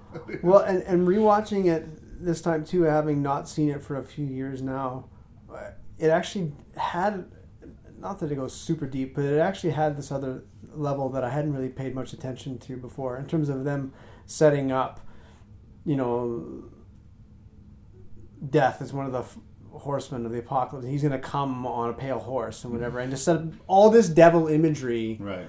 that's actually in the movie all the way through, even in point where where during their play, you know, Dana Delany comes out and they're doing a Dr. Faustus thing with Right. the devil. Like there's this kind of whole the stuff that's kind of playing underneath. I'm like, oh, that's there the whole time, and I never really gave that a little tip of the hat. It's like, okay, there's it isn't just like shoot 'em up. But I think that the shoot 'em up aspect is, or the, the continual confrontation, even if it's not a shoot 'em up, it'll be a war of words, right? Yes. I fucking love the scene with Val Kilmer, like fleecing all of these gamblers and getting really shitty with them. Like, Yeah. I know, let's have a spelling contest. uh, but yeah, it's a scene where he's cheating at, at cards and there's confrontation. Or there's a scene between Billy Bob Thornton, who's the loudmouth bullying people out of the Yeah. the cantina where Wyatt Earp and he have that confrontation. And of course, there's the famous shootout at the OK Corral. There's just Yeah. series of confrontation after confrontation. That's the engine that the movie runs on. That's Yeah. when it's exciting. That's when I'm. That's when I'm just shoveling the popcorn in Yeah. and got a big smile on my face. Is it a really, really smart movie? I don't know that it is. I think it's just a western that loves being a western and is really good at being a western. You know, uh, it's higher in my esteem just because it hit me right in that sweet spot, right at the right time, where I just like, yeah, this movie kicks ass. But I think it is less like an Oscar quote unquote movie, whatever that means, Right. And more a piece of entertainment, which is fine. Give me entertainment. I need to escape all of the terrible realities. So. Um, have fun with Tombstone, and it will work for you. If you fight this movie, you'll win. I think is, is what I'm saying. it's it, it. Like I said earlier on, and I think in the intro there, that it felt like this movie could have been made not only in '93, but if you told me it had come out in '99 Mhm. or even 2005, I go, "Yep." Yeah, the cast might feel a little weirder, but Yeah. yeah, but yeah that's Yeah. that's the only thing that really And, calibrates I, it. and it was fun. I, I found myself flagging moments of like, "Huh, isn't that interesting?" Like, in terms of just a st- structure too. Like, we're like uh, the killing of the marshal Fred, and then when Powers Boothe character Curly, whatever, kills him in the street In the middle of an open. Yeah, it's like right there. It's like there's your inciting event. Fifty minutes into the movie, it's like now things are going to have to shift. Yeah. And you know, and then the next kind of big shift is then, as you said, when Morgan is then killed. You know? Yeah. So like, well, you brought him in now, so now here we're going to be propelled into the the final push of the movie. I was like, God, God damn! Like it's structure wise, it's actually pretty pretty clean. Yeah, yeah, it's pretty clean. But again, not reinventing the wheel at all. I mean, they're not bringing a lot new to the table, right? No. it's a pretty classic no. revenge tale. And again, Wyatt's motivations seem. I mean, he wants to clean up the town to a degree, but it's not. But it's not him at first, right? Right. He it's has, his it's his brothers who are like, we can't sit back and make money off this town. He's dragged into yeah. it. Uh, and it's also yeah. interesting how callous they are about the executing of the, the cowboys. I see a red sash, I kill a man wearing it. No conversation. Yeah. And, uh, you know, when a guy reaches over what he thinks is, a, is an opium pipe and turns out to be, be a gun, a gun barrel that, that, ends his life, yeah. it's supposedly a haha or almost a heroic moment. And really, that's clearly an Anything act but. of cowardly murder. Yes. but in this movie, we just let it slide. Oh, but because- Ike, you know, Stephen Lang's character, Ike, he's like, Oh, he's the Steve one Lang. you love to hate him, and like, and he's the one. Who, I don't know. They kind of give a little narration bit at the end, so you know he But he's ultimately that meets- slippery shit. But he he's the one that- gets touched. Exactly. Son of a bitch. And there's some truth to that, right? There's always that one guy who seems to get away with it. I, I Yeah. always relate to the that the John C. McGinley character in Platoon. Yeah. Who's like a complete cowardly asshole through the whole movie and survives the end fight by hiding under dead bodies Yeah. and gets a promotion for his trouble. It's just like that character. But Stephen Lang, you're right, is definitely that in this movie. Yeah. Some of the things, that, you know, like uh, you know, oh, there's Terry O'Quinn, you know, before Lost fame, Mhm. but then they, then you watch, we're gonna talk about it. He's in Young Guns too. It's Oh, like, yeah. man, he was doing westerns for a stretch there. He, he's been around forever. He just became visible with Lost, Yeah. it seems. Uh, and the other thing I thought, oh yeah, I'm like, why do I recognize the voice? It's Robert Mitchum, who's like Who's narrating. He's narrating. I don't know. The narration maybe is actually the thing that maybe bugs me A little bit. a little bit in terms like you know, I, at least it bookends it, I suppose.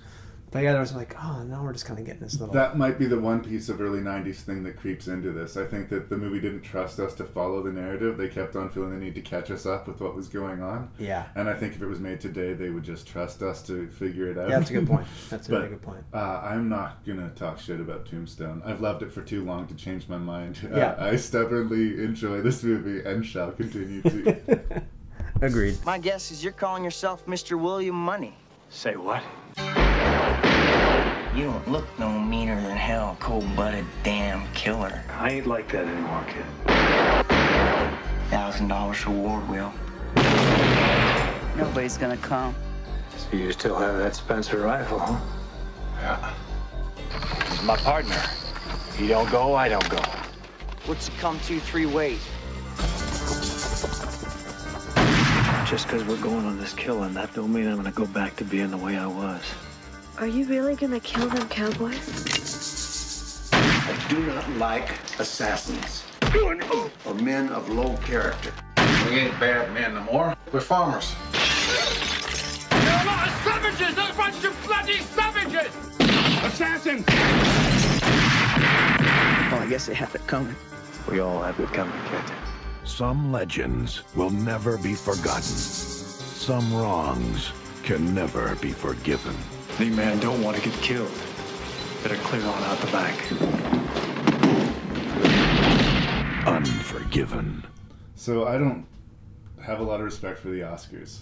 I just like they they, they, they so consistently seem to get got it wrong for me that I just Right. like I don't even understand like could could we hit the reset button or, or, or again like have an award show that like every year we celebrate the best movies starting from the beginning again and we get a do-over now that they've aged now that we know you know how how the land lays and how they've grown like we can dish out the awards a few decades It would be interesting later. to kind of do something like a a ten year old Yeah, exactly. award thing. Like how's it held up over time, or not because it's the best movie that came out in the last six months, but you know, Yeah. how does it how does it how has it grown? How has it aged? A lot of great movies, a lot of famous movies were box office bombs. But it's hard to fight the decision to give at least I would say the best director award to Clint Eastwood for Unforgiven. It also won Best Picture. but basically, what Clint Eastwood's done here uh, is destroyed the image that he spent Yes. his entire career basically building. And it's not like that he won't go back to doing badass action pictures after this. I believe shortly after this he did In the Line of Fire, which is one of my favorite late stage Clint Eastwood action movies. Um, but instead of, you know, the man with no name showing up to town to mend all the wrongs and then disappear, you know, show up to a place, change the place, leave. The classic sort of hero hero's journey. Yeah, this is an anti-western if there ever was one for me. William Munny is a contract killer. he kills people for money. He is a killer of women and children. And that's who he is. He is better at killing people than anybody else. and even, uh, you know, at this over the hill stage, as the movie is portraying him, it's funny that this movie is like so old and they're playing over the hill like 25 years ago. Yeah, exactly. It was like, it was like 91 So- when it came out. Yeah. Or 92, I guess it was. So what, what's he playing now? If he was over the hill in '92, good Well, yeah. God! This is- this is pre-Space Cowboys. exactly. He's really Where over the hill. things start to get silly. Well, and that is the other interesting thing of Clint Eastwood, the director. A lot of people think that this was like his first movie, and no, he was directing films since the '70s, and he very interesting, diverse films, and he didn't always star in them. Some of them are Yeah, really he, he had done Bird by this point. Bird, he? yeah. Um, the, he did this hilarious uh, Charlie Sheen cop movie, The Rookie, which Yes. is just terrible, but also kind of fascinating to watch. Um, and yeah, you know, it was obviously before he could do whatever he wanted. He would do such strange things like Space Cowboys, as you mentioned. But um, I think that he, like I said, he would do diverse genres. He directed himself in a couple westerns too. Uh, he, but he had really developed a game and he really focused himself on making the anti-western i was sort of talking about the destruction the hero destruction themes of 310 to yuma uh, i think that the entire movie in a lot of ways is sort of encapsulated in this one mini scene or mini movie that happens in unforgiven where uh, Richard Harris's character shows up to tell the story of all his great feats of, you know, being a badass gunslinger. and Gene Hackman beats the living fuck out of him and sends him away beaten and humiliated because the heroic ideal of the Western is a fairy tale. Yeah. And he's not going to subject himself to hearing it. And I love that moment when he comes out, uh, Richard Harris's character, when he comes out of like the barber shop, when when he's first surrounded Yeah. by um, the, the quote unquote law of the town, and when he has that moment, that realization of like, oh God. I am in some serious trouble. Yeah, and I think he, it's just a great line under his breath, like, "Oh shit." Yeah. You're like this person, I know this person. This person knows me. This is not going to fly here. I have a I'm in trouble. Yeah. I'm in trouble. I also like that we, the audience, has a character to sort of represent them slyly from Canadian character actor Saul Rubinek.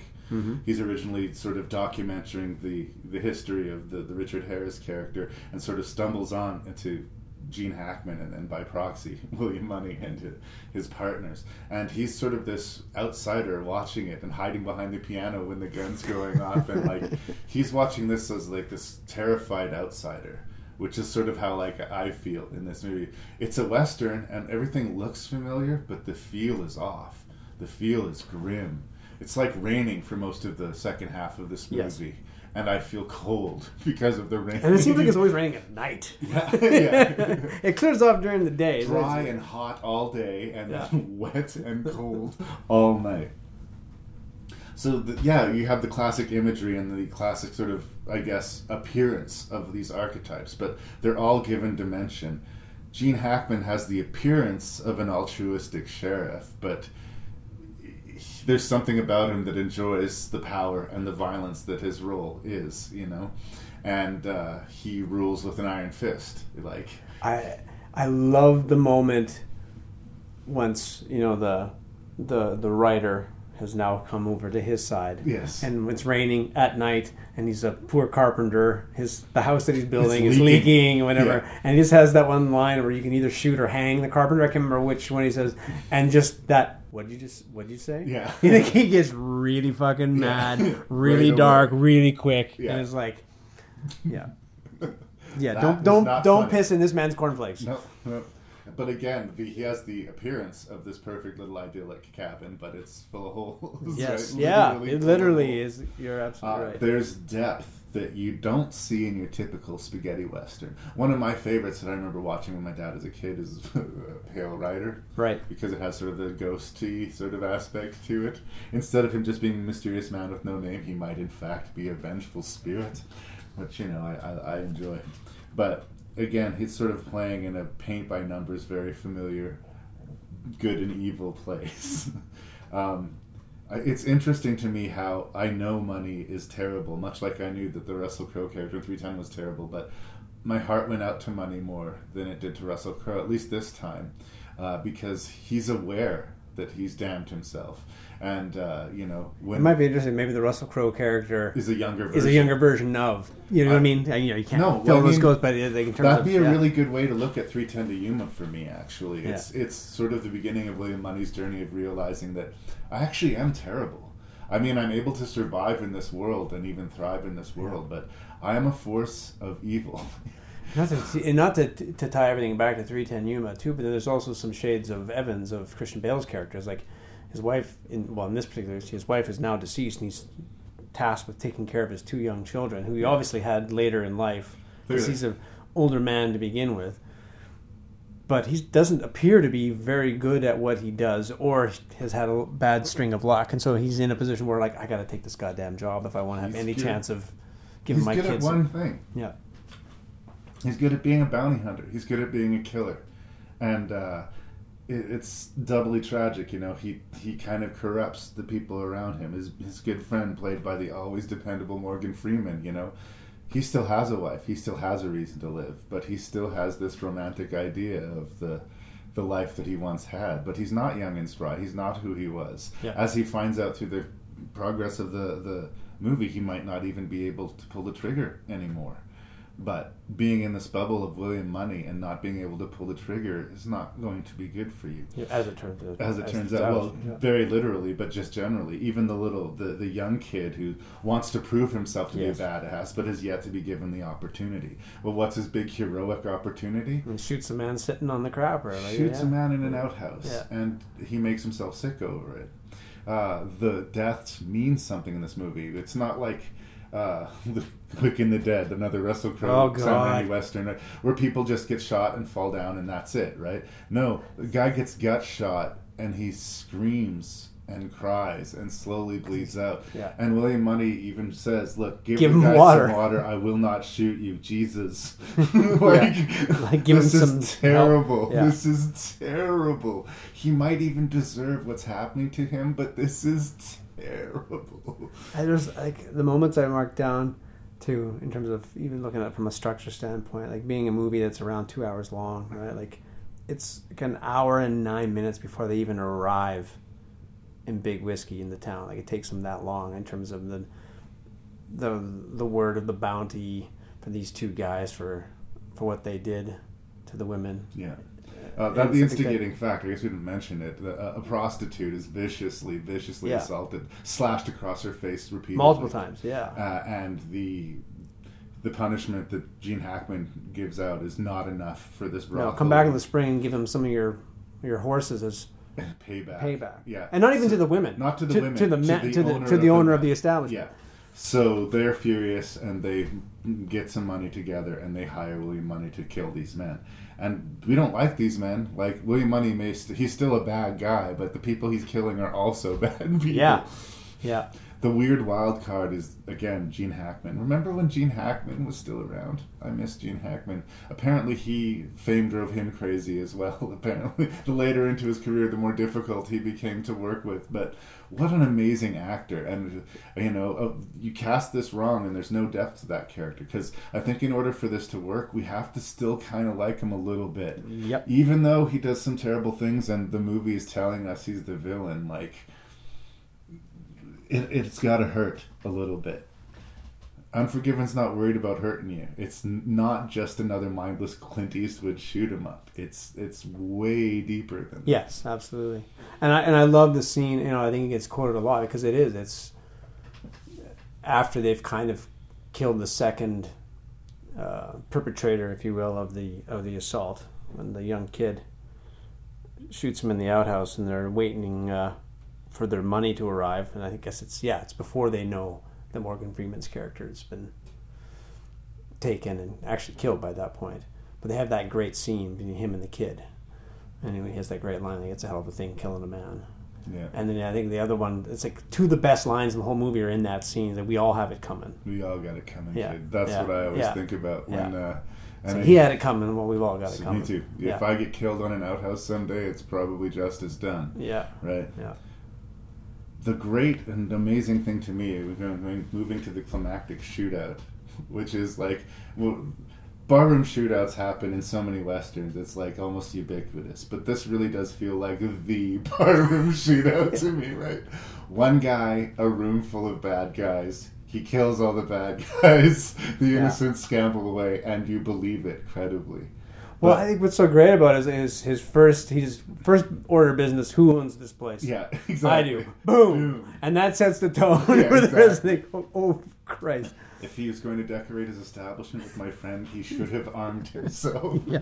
That's on him. Yeah. Uh, no, but like this, it's not a righteous thing that he's doing, but now it's personal. It's sort of the now it's personal moment. You know, he wasn't happy about any of this, and he kind of dragged his friend. Although you got the feeling like. Morgan Freeman's character was fairly easily seduced To- to go on the back. trip, yeah. Um, but he did not want this to end that way. That was one of the few people that has been a friend for a long time that he could actually, you know, know somebody, uh, and hell was coming to be paid. Yeah. And I talked earlier in, in one of the reviews about how it's usually the calmest person in the room, not the fastest person in the room. That's a great. Yeah, I think I wrote that down too. Uh, was it on this? He's I think it's in this one. absolutely stoic as Yeah, a man who keeps his head. There, that Yeah. was the one quote I wrote down. He's absolutely Gene Hackman stoic. says the line. Yeah, he walks into that room. He sees all of those men. He doesn't even know how many of them are armed. But it's it's hilarious because they're actually talking about this. They're about to set out in the morning to go hunt him. right? Yeah, and he just walks in. Walks in, army of men, and he, yeah, like you say, kills that unarmed guy outright. And tells Gene Hackman he's here to kill him, and by implication, anybody Who who's going to stand in yeah, his way. yeah. And he proceeds to do exactly that. And like describing it, you'd see like how did they pull it? Like how? How? He doesn't do anything to dodge bullets or anything like that. Yeah. He's not some ninja diving behind the bar. He just when the rifle is empty, he moves to the pistols, and when the pistols are empty, the room is is empty. what, what I love about that messy fight too, right, is like because Gene Hackman, he, he is the one that sets up in his interview scene earlier, Yeah. where he says it's not usually the the best shot or the fastest shot; it's whoever keeps their head. Yeah. is going to come out alive. And I, I love the fact that you know he goes to shoot him and it, it misfires, Misfires. but he just throws the fucking gun at him so he can get the next. Like it's I- it's it's not this great like walking on water moment, shooting. Uh, It's it's not heroic either, No. right? Like now you're distracted by the gun, so I can gut shoot you, and he does gut shoot him so that he can say some spiteful words before he executes him, right? Right. like uh, it's all terrifyingly deliberate, and uh, the way he goes to the bar and starts drinking the alcohol, like he'd been fighting it and so fighting it and fighting it and fighting it, and no, I am a killer. I am a killer. I cannot pretend to be something that I am not. What was really cool about watching this one again, because it had been ages since I'd seen it, It's aged well, I think. Too. um, was like I knew it was shot in Canada because a friend of mine, a friend of mine from high school, uh, Matt Anderson was his name. I remember him saying the kid that plays Clint Eastwood's son. Okay. He's like, I know him. Like he was like in uh, something like soccer camp with me, and Right. we were pen pals. So that's how I remember making the connection of like, oh, it was made in Canada at that point. So watching it again this time, I did a tweet on on social media about it, and uh, Lisa Repo Martell, who is a Canadian actor who I know, like we're friends on Facebook. I was in a play directed by her husband. All of a sudden, she pops up Yeah. as one of the young women. In this, I'm like, oh my god! Like, what the hell? Like, um, One one, of my friends was in the best picture. Yeah. Uh, Yeah. Well, I know uh, I grew up in and around Edmonton. Uh, one of the men that my mom was working with at the time at some insurance company, which I can't remember the name of, uh, would do like stage work from time to time, and he has a one-line role on the train. Um, someone's about to talk shit to uh, Richard Harris, and Right. he sort of says, "No, no, no, don't. You, do that, That's probably so and so. Yeah. Right. Uh, so that's all he had to do in the movie, but still, like you say, one line in fucking Unforgiven, I'll Yeah. take it. I will take it. Um, it is not the fun western, is what I would. It's not really caution. I just want people to go in with open eyes, right? Yeah. This is not the movie that's like Tombstone was, where it's like fun and epic. This is, like I said, closer to No Country for Old Men Yes. territory.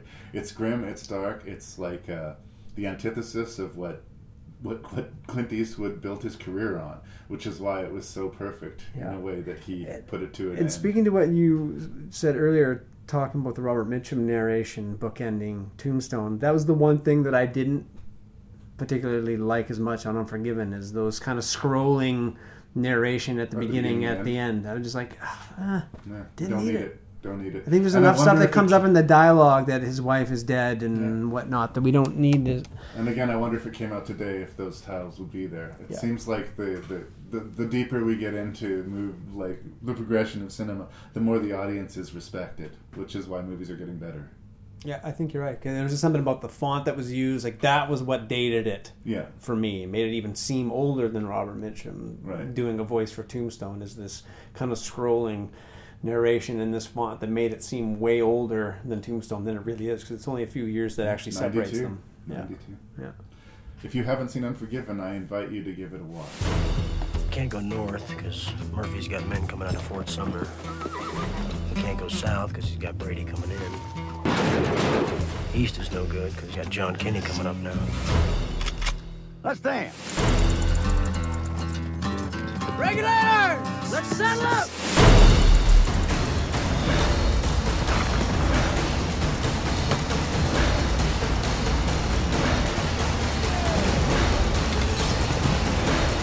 Just boys. Ain't one of them over 21. We're gonna have a lot of fun now. All I see are hired thieves. Get off my property. You were supposed to serve 11 warrants and expose the ring. Instead, you went out on a rampage. Get ready for hell. Law don't talk like that. Objection, Your Honor. The governor's revoked your deputization powers. You're now wanted by the legitimate law as well as those outside the law. You're being hunted by troops. Bonney is believed to be the captain of a deputized gang. Billy the Kid, huh? The governor's put a $200 bounty on your head. Ain't easy having pals. Uh, so, full disclosure, not a big Emilio Estevez fan. Um, it's not that he's even terrible. I the first time I ever saw a movie, and this was at a young age, where I sort of understood the concept of like vanity project. It was this movie Wisdom wh- that he wrote and directed at a very young age in the 80s about this guy who robs banks to stick it to the man and he's sleeping with Demi Moore and he has this it's the most pretentious cheesy like I at 12 years that. old I was like what the fuck right it's probably didn't even make the, the leap from VHS to DVD Because no one It's wanted like- to do the transfer. yeah like look it up on IMDb if you want but I, I'm I remember being miscued by that. I just, I, I, even at a young age, I saw through that movie, and then uh, I always, he was, I always thought he was the weakest link in the Breakfast Club, but it kind of makes sense because uh, if if that's a movie is sort of an expression of all the people in high school, that would be the guy that I would have liked Right. the least in high school. Like I didn't relate to his character at all. Yeah. But you know, he's also the son of Martin Sheen. He grew up in Hollywood. He got to be an actor because he wanted to be an actor. He got to be a director because he wanted to be a director. And it's not that his acting is that bad or that his directing is that bad. It's just that he's taking out somebody else's seat, as far as I'm concerned. you know, uh, I remember at a young age, some kid saying, you know, oh, the Mighty Ducks is fun, and I just watching the Mighty Ducks, and it just doing fucking nothing for me. And it, for some reason, it was I just. Uh, the only thing I liked about the first Mission Impossible was the death of, Of Emilio Estevez. That's awesome. So here's the thing. Despite that, I think he's fucking awesome in this movie. In some way, in some ways, he's weirdly perfect as Billy the Kid with this giddy, sort of over the top thing that he's doing. Um, a lot of people like sort of dismiss Young Guns, saying like, "Well, uh, yeah, it's the it's the Brat Pat from the '80s playing cowboy." And yes, yes, I will concede that point. But they actually kind of look more like cowboys do. If you see the few pictures taken of the age, um, you were kind of an adult person by the time you were a teenager, right? And you know, when you're leading a herd of cattle across the country, you might be 20, 22 years old, right? So the gristled Clint Eastwood look is probably less authentic than the baby faced kid look, right? Right. That's kind of what more cowboys would look like. what I love uh, in the movie too is they have that that bit where they're showing him posing for a picture. It actually is they're recreating That one of the few pictures of of Billy the Kid. Yeah. Um, and if you can't get past, you know, the presence of Charlie Sheen, Lou Diamond Phillips, and Emilio Estevez, they fill out the backdrop with like Terence Stamp and Jack fucking Palance. oh, I do love Jack Palance. There's no actor who delivers dialogue. This is pre Batman and pre City Slickers and pre one arm push ups. This is classic Jack Palance. He is such a specific actor. He was must have been like the Christopher Walken of his time. Like there's something so specifically Jack Palance, unmistakable Jack Palance. But you're right. I think this led into Batman, which led into Yep. him getting a, a sort of a uh, repopularized in, in, in his later career. But he's hilarious and he's over the top, and I love it. and that's kind of how I feel about the movie. It's hilarious and over the top, and I like it in spite of itself. You know. It's got a lot more harder edges than you'd expect, I think, for the Brat Pack playing cowboys and Indians, you know. But um, uh, yeah, the background players, the the the shootouts, and the surprising level of stakes that they managed to, to take out of the scenario won me over. Now the trick is, it's in with a bunch of really really good movies and Yeah, like i exactly. can work defense for young guns and can say that it worked for me but like when it comes down to it am i going to be enthusiastic about recommending young guns to a lot of people no i think if you're about my age and you saw it at that time in your Yes. youth it's this sort of nostalgic package that you can sort of Exactly. go I remember renting it from the video store and watching it on you know the VCR, and that was my introduction to this movie. that final cabin shootout i remember watching over and over again i would like rewind it and watch it again just the, Right. so it's not subtle it's not smart but it is fun Yeah, and I, I think too, like uh, especially the intro, like the whole bit of of Billy being introduced to the regulators and what, like the whole first part of the movie doesn't feel like a stretch. It doesn't feel like it's you know the music dates it. I think and we were talking about that earlier, maybe even off mic before we started. But in terms of images, it, it isn't really until you know they start doing like the the hallucination sequence and some of the things like that where you're like okay this is some dated filmmaking. Yeah. apart from the music right? But i remember too like checking on it after like they're they're pretty accurate in terms of historical record. Like i think the one thing i remember seeing like like they that house burning did happen. Um, they did escape although um, oh shoot. Is it charlie? Is that the the one? Casey Siemaszko. yeah, Charlie. He did not die in that shootout. He lived and died like a few on. years later. Um, like Well, that I- apart, it's like no, they you know they really were building on things they were that more authentic than they needed to be given again like i said brad Yeah. pat playing western Yeah. um, yeah for sure I, I think that there's a turning point in the movie there's an initial sort of charming point to the movie where it's like they're young they're they're being sort of pushed in the gently in a, in a nicer direction by Terence Stamp, but you know this isn't going to last long. Even even when their savior figure, you know, does get killed, the movie still has this sort of feeling of it's like a, a, a fun adventure story that we're going to see. But there's a scene involving Charlie Sheen, Yeah. which I think Yeah. changes the tone Yeah, of the movie absolutely. drastically. First of all, it's Charlie Sheen, so we're expecting him to have more of a role to play in the movie. Yeah. And secondly, there's this old, harmless-looking drunk, and he kills the Charlie Sheen Yeah. shoots him through the heart. Like there's no no speech that he's Yeah. given. There's no like and and, uh, and I remember thinking like, wait, a is, is the other guy dead in the in the outhouse? We never No. get that answer. No, Would the- uh, you assume it, but Yeah. you don't know it. Yeah. They don't give you that. Yeah. But like all of a sudden, like that, that's shocking, and there's real stakes to it. And like they don't give him that movie moment where he says something right before he goes out Right. there, which tells just- you he's going to die, or that he bleeds out slowly and apologizes for being, you know, no.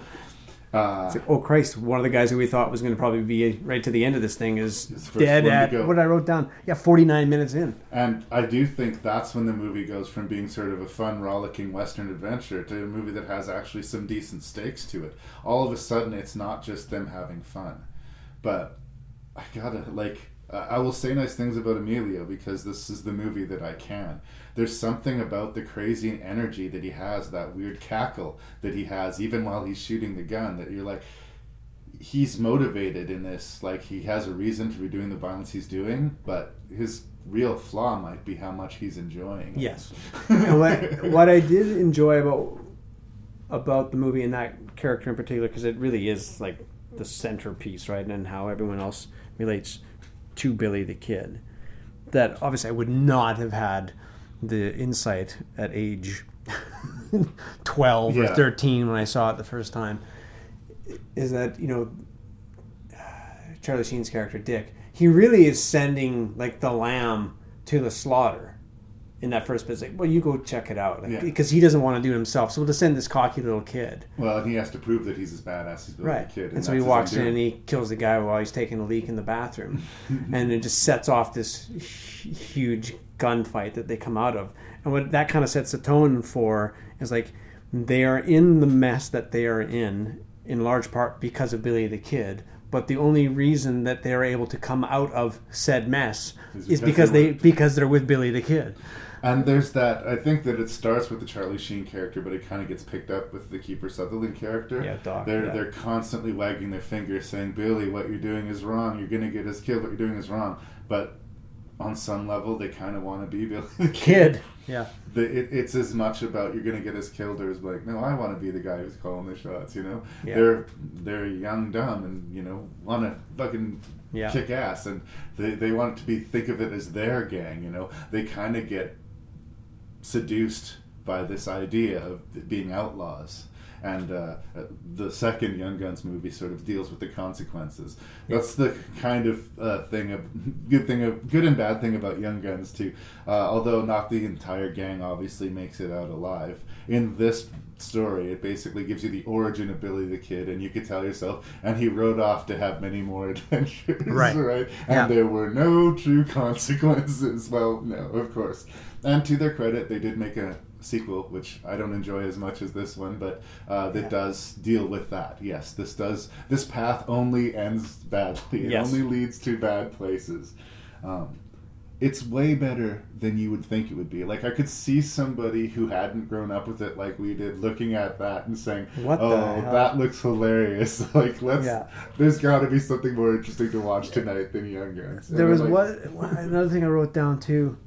Oh yeah, like the, on the slow mo of him popping out of the trunk after being thrown out of a window. I'm like, I don't know if that's historically accurate. How did you open and close Yeah. the trunk? Was it again? Don't think about it. Yeah, part of me It's- went, ugh. Okay, but there was a really nice tip of the hat moment too of when Pat Garrett warns him, which they kind of potentially set up as maybe he was setting a trap. Right. Which, uh, yeah. Anyways, that's one of the thoughts that crosses their mind. Um, and it's not William Petersen at this point. William Petersen No, plays him in the sequel. In the sequel, yeah. Um, but he has a moment Billy the Kid does where he, he has his back. They're at night. and He has his back turned to him. And he's like, "Are you my friend?" He's, "Yeah, I'm your friend." And it's like this moment of, "Are you going to shoot me right now?" It kind of plays into the story of Where he was going. where he did shoot him at night, apparently, right? So on and so forth. Yeah, well, it's not hero shoot him in the back. I was like, Maybe he's shooting at a reflection. There's all this bullshit. Yeah. You know, who knows? Nobody was really there. Um, it's fun. Uh, fun fact: I talked to you about this before uh, we started recording, but uh, blink and you miss it cameo from Tom Cruise. Uh, one of the first people killed in the big house shootout at the end uh, is Tom Cruise. He's got a big cowboy hat and facial hair. It's really hard to tell it's him, but apparently he and Emilio were, or I don't Well, they would have been doing- friends. yeah. They, they've been buds for a while, and he was just on set, and they're like, "We're doing a shootout," and I was like, "Oh well, I wanna be in that I that." want to be in that." So uncredited, it's one of those things, but it is. Yeah, there that happened. Tom Cruise was, was on set for that day, and yes, as not credible as it is, is that they light the house on fire to get these guys out of there.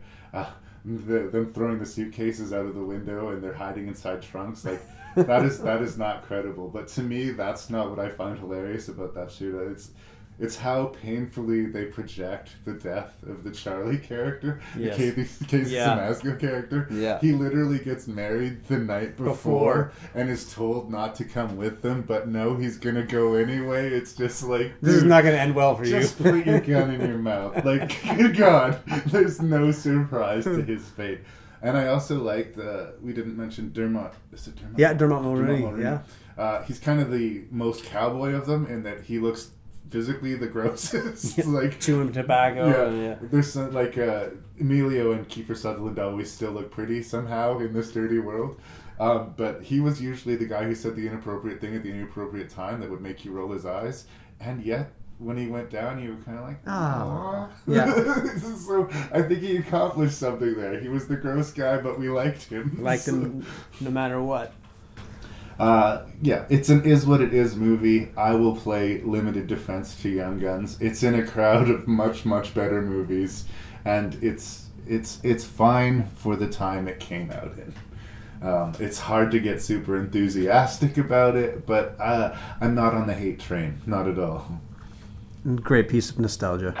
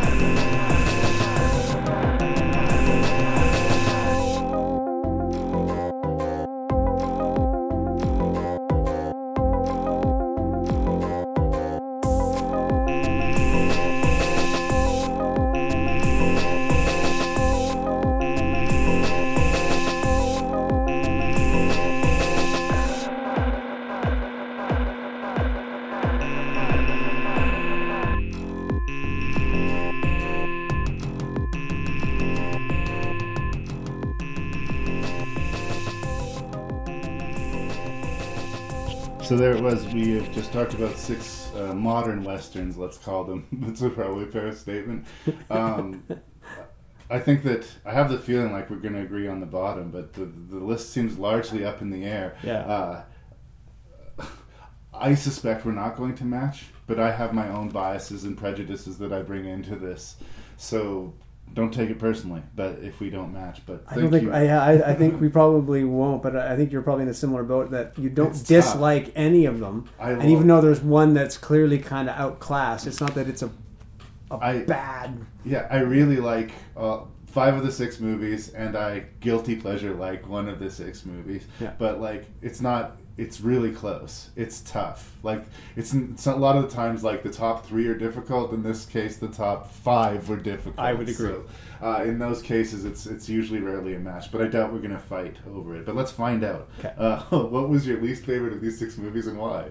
Uh, young gun. What? it just it just can't hold. You know, hey, I love seeing Terry O'Quinn in movies before Yeah. I knew who he was, and uh, yeah, it just it's not on the same level filmmaking wise. Maybe it feels more dated than the other ones, even though it's only like four years before Unforgiven. It just but it feels older. Uh, quick aside, if you like Terry O'Quinn, I'm a fan of all things horror.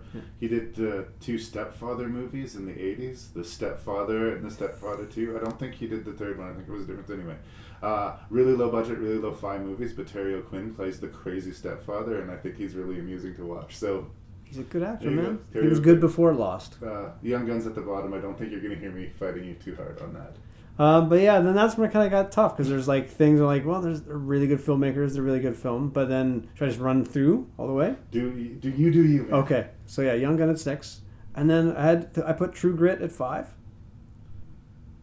Um, Django, I thought it might have landed higher, but then I put it at four. Uh, Unforgiven at three. Uh, 310 to Yuma. I just I love that movie at two, and then Tombstone. Maybe it's part guilty pleasure, but the dialogue just I eat it up with a spoon. Like Yeah. I I can quote it, and as I was rewatching it for the first time in years, I knew exactly what the next line was going to be. It is a it is a really well written screenplay, despite some of its uh, cheesy moments Yeah. later on in the film. So I have Tombstone at one. we have shockingly different lists. I'm not surprised by that, though. But again, I don't think we're gonna fight a lot about it. I mean, you, I don't think you're gonna like where Tombstone is in my list. It's probably five. But uh, I, I, like I said, I do have a lot of affection for all of them. At the bottom, unsurprisingly, Young Guns. I think if you're the audience for the movie, you know that you're the audience for this movie. If you're thinking, I'm not sure, you're probably not the audience for this Yeah. movie. Uh, there's it's one of these things that could only happen in 1988. All of these actors were super super hot at the time, so putting them all in one movie by itself would make it a big deal. But they decided to play western, right? Yeah. It's a time capsule, is what it is movie. So let it be that. but it's it's got wiped off the board by its competition. I'm terribly sorry, but you are correct. I did put Tombstone in fifth place. I love Tombstone, but it's not a smart movie. It's an entertaining movie. Uh, it just doesn't have the depth that the that some of the other ones did for me. But it was a near thing. Like I almost put, believe it or not, and this is probably low for you too. Three ten for you to Yuma in it. Yeah. Uh, the the thing, I, in a way, I liked it more and less when I revisited it because it became a less fun shoot 'em up western movie than it became this kind of provocative antecedent of saying like uh, the hero mythos is not just wrong; it's kind of like Right. stupid. Yes. like it's Yeah. deeply flawed. I don't think you can live in this world. And I don't know.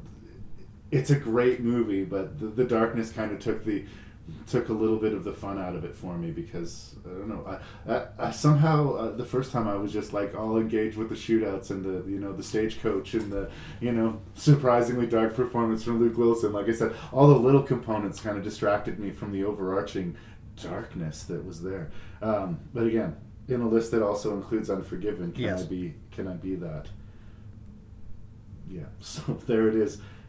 Speaking of Unforgiven, all the way in third place is Unforgiven.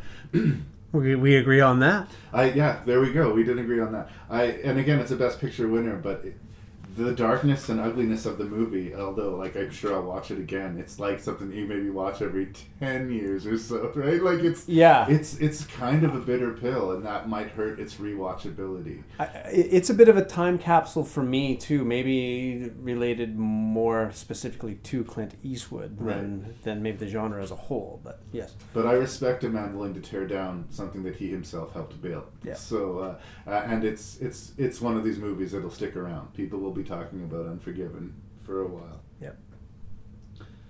Now it's just going to become predictable Larry bullshit. Number two, Django Unchained. The movie surprises me. Like I didn't see it being this funny and like lively and energetic and it, like blockbuster style entertaining. I was kind of expecting it to be a grim slog in some ways. Like I thought there was going to be some real harshness and darkness. Not that it doesn't have its corners, but mainly it really wants to entertain you and it holds its length really well. Like sometimes I want to admonish Quentin Tarantino Because he's so his- long, his running times. Usually Yeah. run so long, but they usually sustain. They have somehow keep the energy of a 90 minute movie over a three hour movie.